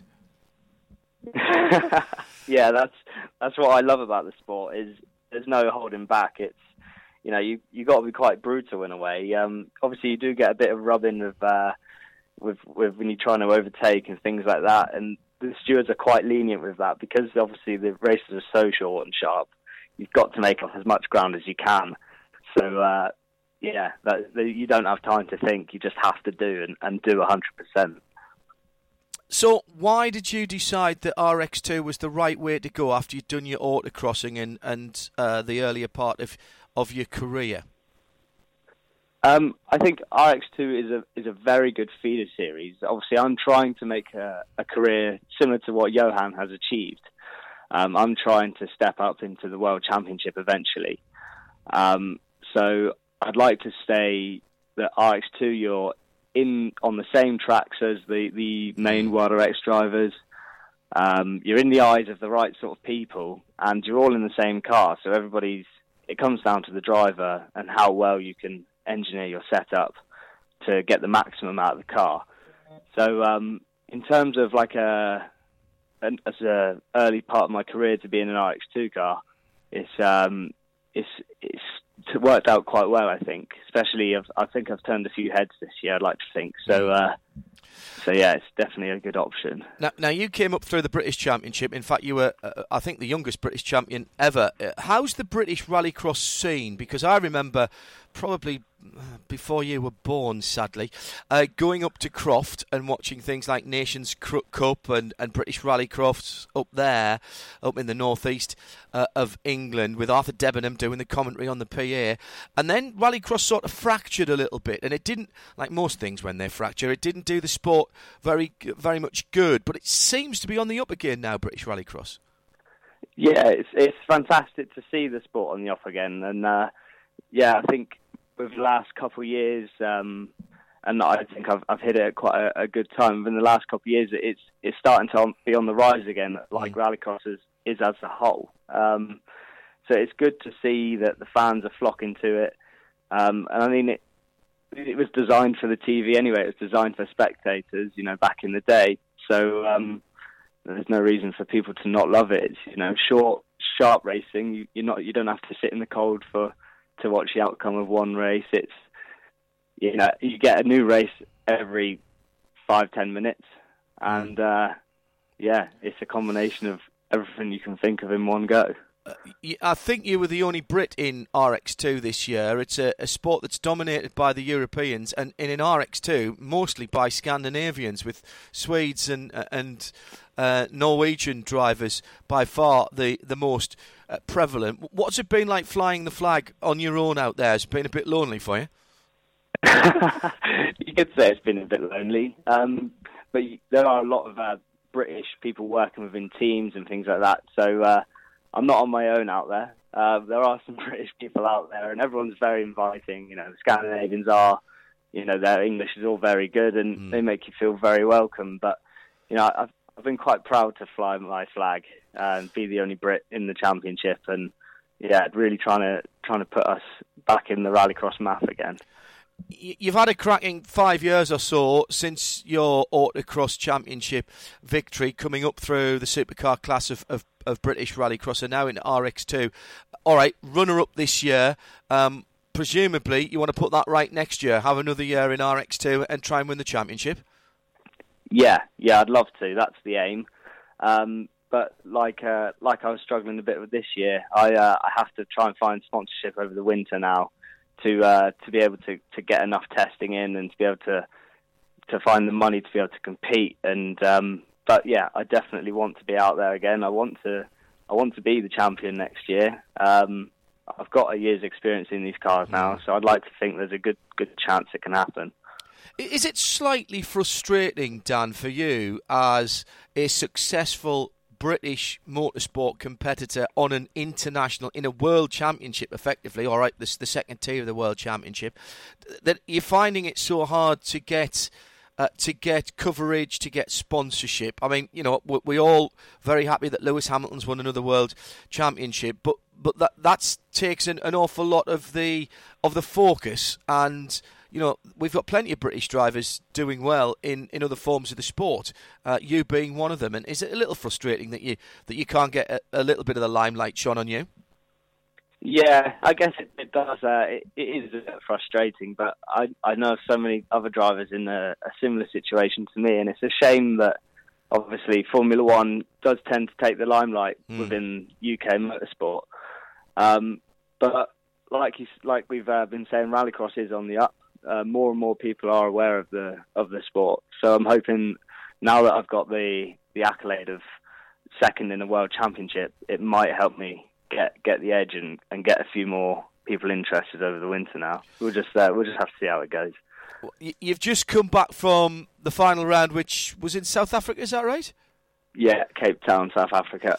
Uh, uh, how does how does the sport go down over there? Then, I mean, we, we think of of Europe primarily being the uh, being the heartland of rallycross, having been invented um, in the UK at, Lydden Hill, um, it, it, it, spread its wings over the last few years with the, the, the growth of extreme sports and X Games type type competition, and that, that certainly helped. How did it go down in South Africa?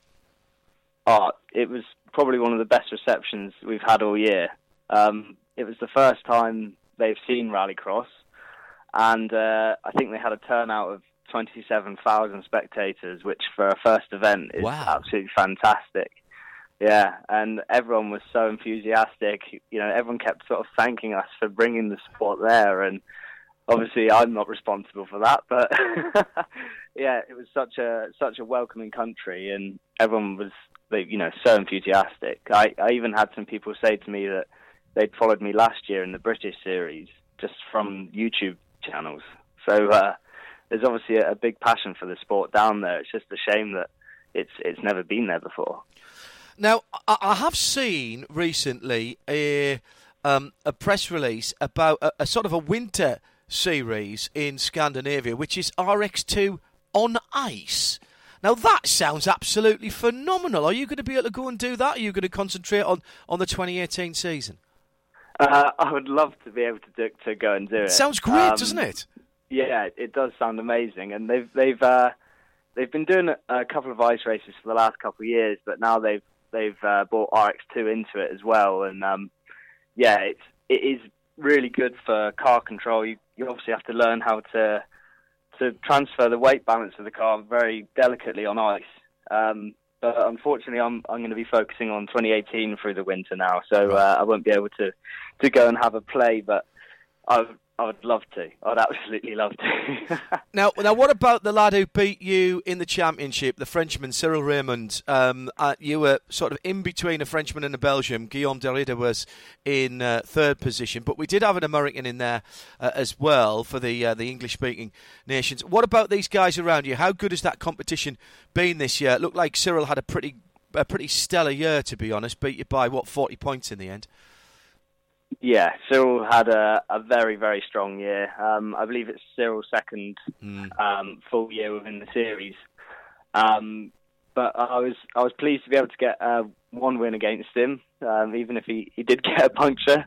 Um, but yeah, all the guys, the quality, especially come now the end of the year, um, it's it's so high, and you'll be in you'll go out for your first practice run on the track, and everyone will be within I think it'll be like the top six will be within a tenth of each other. Yeah. So um, yeah, it's very very high competition. Well, listen, Dan, congratulations on a fabulous first season in international competition in the RX2 uh, International Series with Cooper Tyres. Um, there is a round in the UK. It was in May this year at Lydden Hill, and um, I haven't seen a confirmed calendar for next year, but I doubt there'll be too many changes. Keep an eye on that and make sure you go down and uh, wave the Union flag for Dan Rooke. And hopefully, Dan will be talking to you this time next year and congratulating you on the RX2 Championship. Yeah, with any luck, that would uh, that would be great, wouldn't it? keep up the good work, young man, and keep smiling. I know you've always got a smile on your face. Keep enjoying your motorsport, sir. Thank you so much. And uh, next year's calendar, the British round is at Silverstone, of course, making its uh, Making its debut on the debut, rally yeah. cross uh, scene. Is Dan off the line now? He is. Right. I, what I didn't want to say it there was um, I asked him how he enjoyed South Africa and how South Africa um, responded to Rallycross. He, he, didn't he have didn't the really best mention uh, what happened to him in South Africa, did he? He, he was he did a, a Laurens Vanthoor, didn't he? Except right at the start of the Right race, the not start. the end. Yeah. Yes. I don't There, think there is done a lap. video available of that. I'm sure. I'm sure there is. I Uh, might put it on the collective. Um, uh, apologies for the uh, slightly difficult uh, quality on Johan Kristoffersson's uh, call, but we thought you'd, you'd want to hear that. I'm, I'm sure you deciphered most of it. Uh, FIA World Champion on Midweek Motorsport uh, this week, and the runner-up in the RX2 category, Dan, talking to us there as well. It is Midweek Motorsport. Uh, it is Series 12, Episode 44. If I push up this fader here, I can say hello to Marshall Pruett. You're speaking to another FI world champion here, world champion of absolutely nothing. so, very prestigious. I wanted to break that news here on Midweek Motorsport. Yet again, I am the least recognized of all, and I'm proud to uh, hold that award that doesn't exist in my hands. No, so. uh, but it's a beautiful trophy. It's a beautiful virtual trophy that you have. Um, talking about trophies, somebody who knows a lot about trophies is going to be absent from the IMSA paddock next year. I. I, I, I won't say I was surprised at this because I, I talked to Alex Job at the end of last season uh, at Petit Le Mans. Uh, the the news he, he told me then he didn't think he had anything for, for 2018. The news has come through today that in, in terms of professional racing, Alex Job Racing AJR will be uh, stepping away, although there's still some historic racing to be done.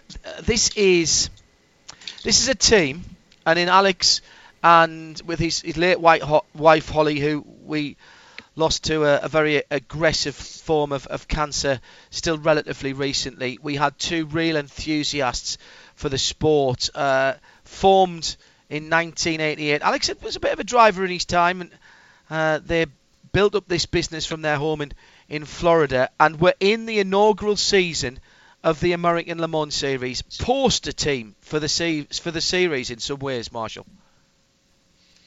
Yeah, I, I mean, I hate this news. I, I think anybody that loves sports car racing hates this news.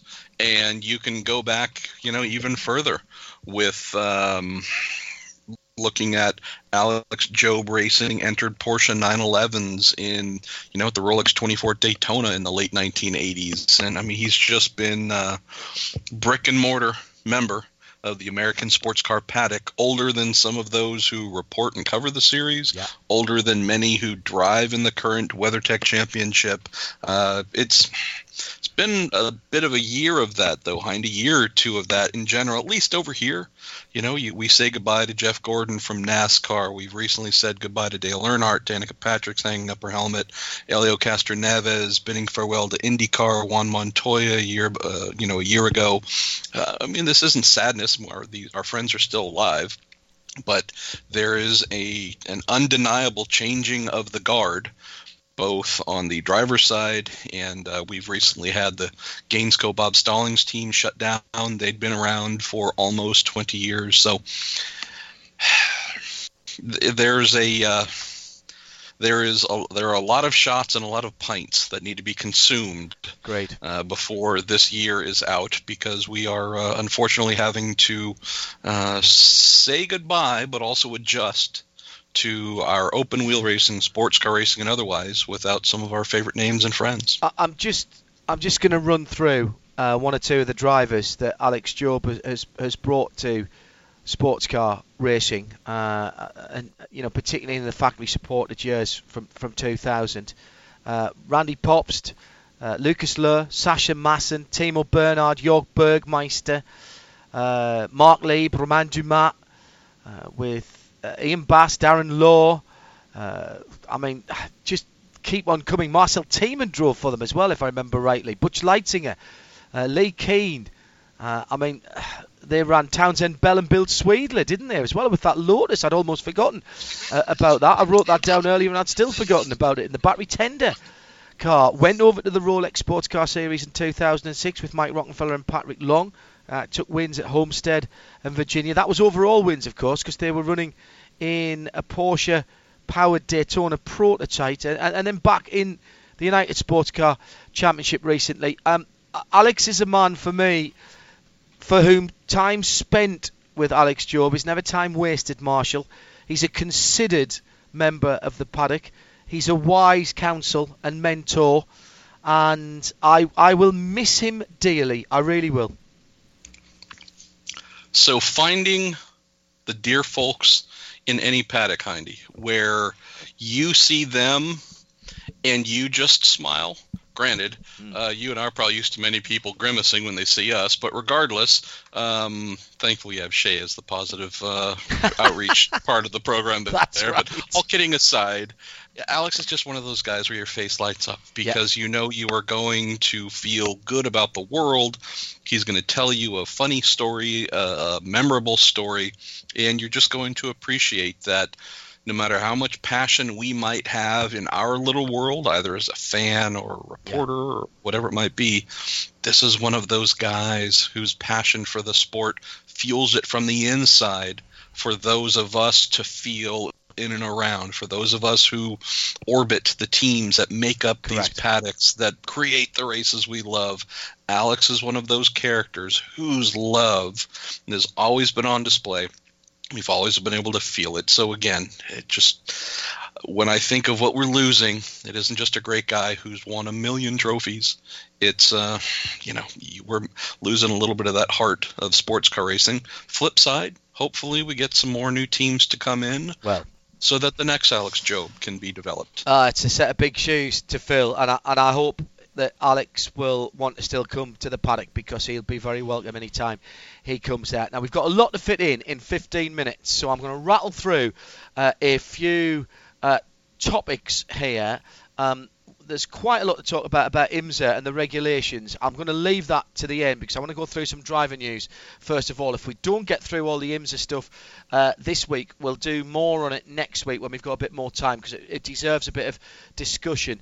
Um, a lot of driver announcements or movements going on at the moment. We talked about what might be happening at Acura with Michael Shank, or Michael Shank Racing as it will become again as the work support has disappeared. Uh, looks like Oz Negri and uh, uh, one or two others, Catherine Legge possibly as well, might be looking for a, for a job there as there seems to be two full cars for Michael Shank for next year that don't include uh, either of those two drivers.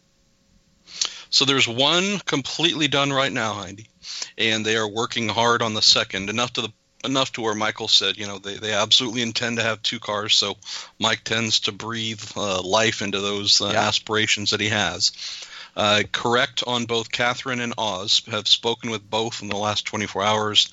Helped Catherine with a few contacts to uh, some teams she was interested in. Spoke with Oz as well, who uh, did the same there. Both and, silver drivers, if I'm not mistaken. Yeah, I believe so. I know I, Catherine I is, and I think Ozzy's I, on age now. I intentionally try not to memorize these things because they change and they're stupid. Uh, but yeah, uh, how's this? Catherine, a, a, two-time winner in GTT, GTD this past season. Uh, we've seen her obviously her capabilities in open wheel and prototypes and with Oz, who's just a perennial front runner in everything, uh, Rolex 24 winner, won Petit Le Mans, with uh, you know overall, et cetera, et cetera. So uh, Oz at least said, "Hey, I'd like to stay in GT. I've never really done this before, but loved it. But would also love to get back to prototype, maybe in that more familiar role of his, of being the the rabbit, the leader, yeah. but also a coach and mentor." uh, and that's something he's excellent at doing. Correct. Uh, Ca- Catherine uh, has, uh, said she's interested in. I mean, granted, she'd love to be, you know, driving in Formula One, but uh, open to IMSA World Challenge. Uh, is is trying to talk to find something with whomever. Only quick little uh, proviso here, brother, is we are at a point in time in the off season where, you know, as of November 22nd, IMSA cars are going to be on track at Daytona for the BOP test here in two weeks or whatever it is. The Roar is six, seven weeks away. Don't remind the new me. season's almost here. So in terms of early in the off season, lots of opportunities.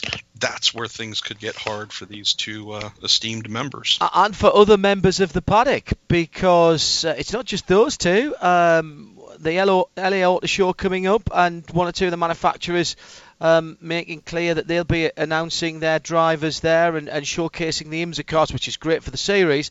I've seen some tweets from Joel Miller that might suggest to me that he's not part of the Mazda lineup. What's going on there?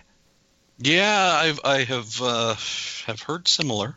Can't I haven't spoken with them, so I can't Right. say whether that is accurate or inaccurate. But uh, I know I've I'm fairly confident I've put together what Mazda's full lineup is going to be for next season, and at least for what I've come up with, I haven't seen his name uh, Right. as fitting into that. Could be wrong. Uh, but at least for the names that I've come up with that I think could be announced here sometime soon, John Doonan, uh, manager of the Mazda team, I'm sorry, program, told me that uh, while the news won't be ready for the for Thanksgiving, uh, it will arrive before Santa. So that tells us it's on the on the horizon. Here is a great line from John. Um, at least for who I believe is going to be confirmed in those cars, it is impressive. Okay. Truly impressive. And uh, there's another team which I can't really talk about, uh, whose lineup I believe I have sussed as well, and that I think will be a prototype team that will be very interesting as well. I And, think I uh, know who you uh, might be talking about there, but I'm not going to say anything. That's as as Mr. Atherton always says, and I'm guided by Mr. Atherton, who is uh, a model of diplomacy. Oh, oh don't don't uncork this one on us, Heine. no, no, Come it's on. it's not my announcement to make. Okay, if you were gonna say No, no, no. I wasn't going to say the other thing. No, no. It's not. It's not our announcement. It's not our announcement to make. Uh, and and and we we'll we'll give the people the respect, uh, the respect that they they deserve. Um, let me uh, let me just add this very quickly, Mm-hmm. and you're 100% correct. I will just say that I am truly excited by some of the that news that is coming. Yes, It I agree. Seems to be IMSA's greatest off season of awesomeness and amazing things to come. And this is even dating back to the final years of the American Le Mans Series in Grand Am, where like there was a little bit here, a little bit there.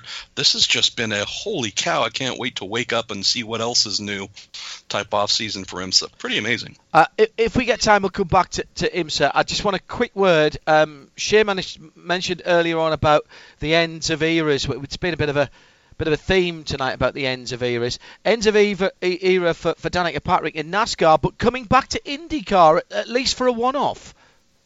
Yeah, so that should be fun. Truly fun. When she was last in IndyCar, uh, I mean, just a, an absolute lightning rod for the fans. And she left, and her her fandom has only grown by you know uh, immeasurable amounts. And it, it's cool to me just to see quickly, Hindy, that she has earned enough money at whatever her exact age is, I don't know, but mid 30s, let's say. She's earned enough money and had enough success in her career as a professional to say, I am doing two more races. Daytona 500 in February and the Indy 500, which essentially launched my major career. That is going to be my swan song. I want to go back to the place that means the most to me. Uh, we know and we had heard uh, while she, when she had announced this just about a week ago that Chip Ganassi Racing was the place that she was speaking with. I spoke with just about every other team, which said not us, not us, not us. And uh, my colleague Robin Miller uh, happened to get Chip on the phone, and Chip did acknowledge that they are talking. Talking doesn't mean contract done, but I can't see any other destination for her really being as viable as Chip's. So.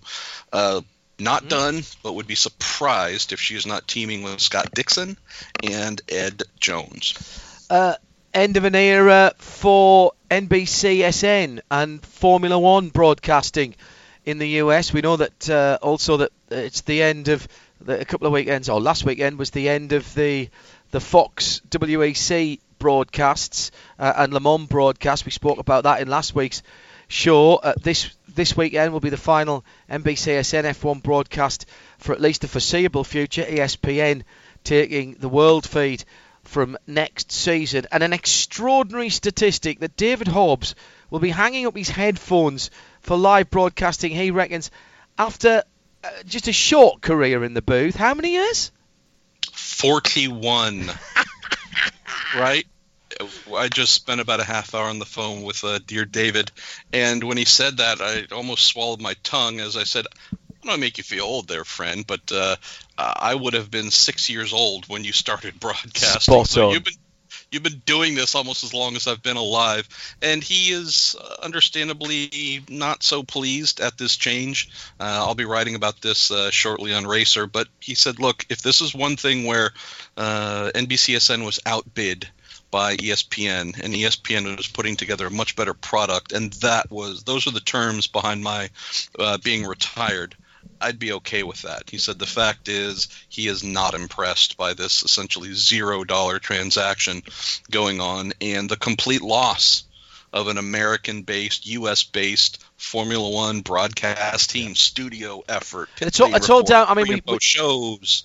As we spoke about this, this is all down to digital rights. This is Liberty taking the digital rights back. NBCSN um, were effectively bidding to hold on to the digital rights as well as the broadcast rights.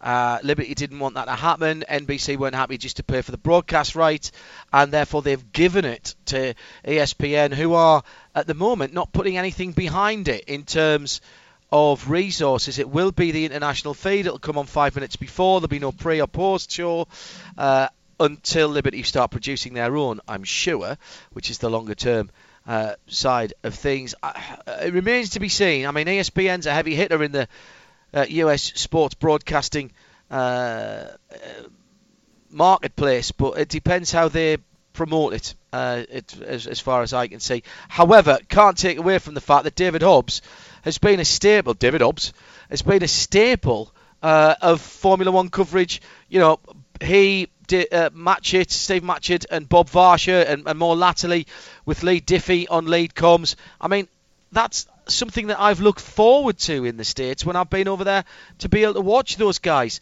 uh, doing the Grand Prix stuff. David's voice, I think, for those in North America that happen to have listened to him for those 41 years, is just permanently embedded. Uh, who else is going to use the term clag with such eloquence when re- referring to a track littered with tire material?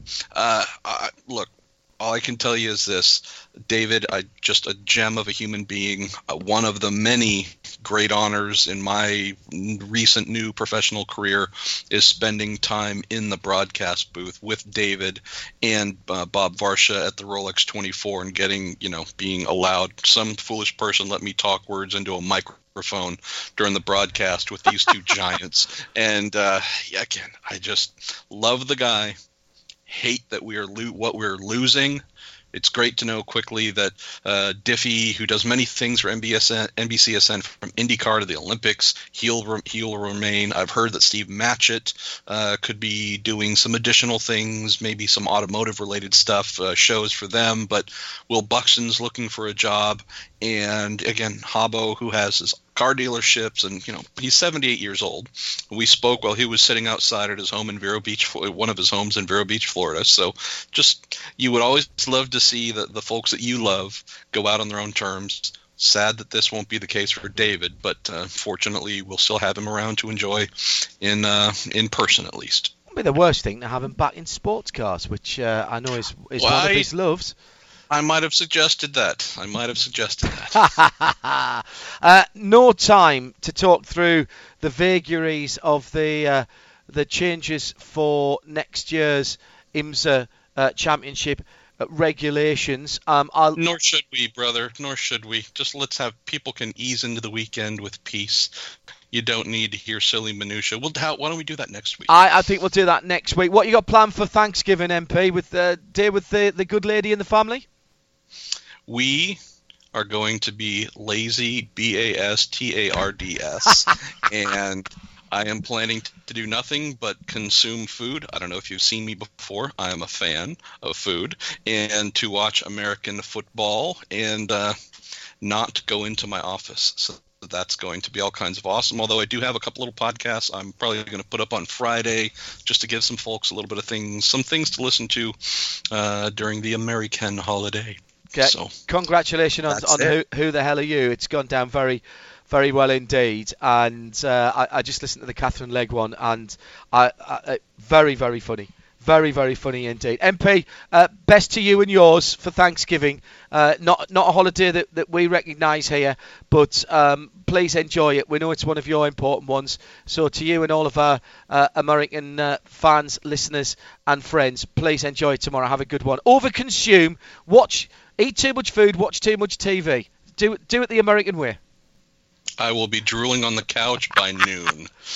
Thank you. Uh, that's great stuff, Marshall Pruett. I'll be watching the American football uh, tomorrow evening. It's Ashes cricket tonight, though, from midnight UK time, uh, which is going to be taking up some of my time. Uh, I'll point you in the direction of a couple of things. Tomorrow, for those of you in the US on day off, uh, 3 o'clock Eastern time, it's the Torah radio show this week, uh, and plenty going on uh, roundup from the Ginetta Cars Super uh, Super Cup and a great uh, track test uh, from the guys at Tora on Thursday. Uh, that's on Thursday at 8 o'clock on RS1. On Friday, RS1 uh, is the ELMS review on RS2. Uh, okay, I'm now very confused. Uh, the uh, You're sorry. reading this wrongly. Yeah, I've, I've just realised that. Torah tomorrow, 8 pm RS1. That's 3 o'clock in the afternoon if you're on the East Coast. RS2 tomorrow night is the IMSA review. Oh my god, I better start swatting up with that.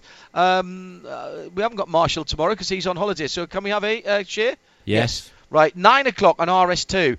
So 8 pm RS1 uh, for Torah, and then straight on to RS2 for the IMSA review. That's IMSA Radio. ELMS review Friday, RS1 again, 8 o'clock UK time. Do it'll, You know how it works now. Go to radiolemans.com. The schedule is worked out for you. Uh, a packed show tonight. We couldn't have squeezed any more in unless we'd had a shoehorn and some liquid soap.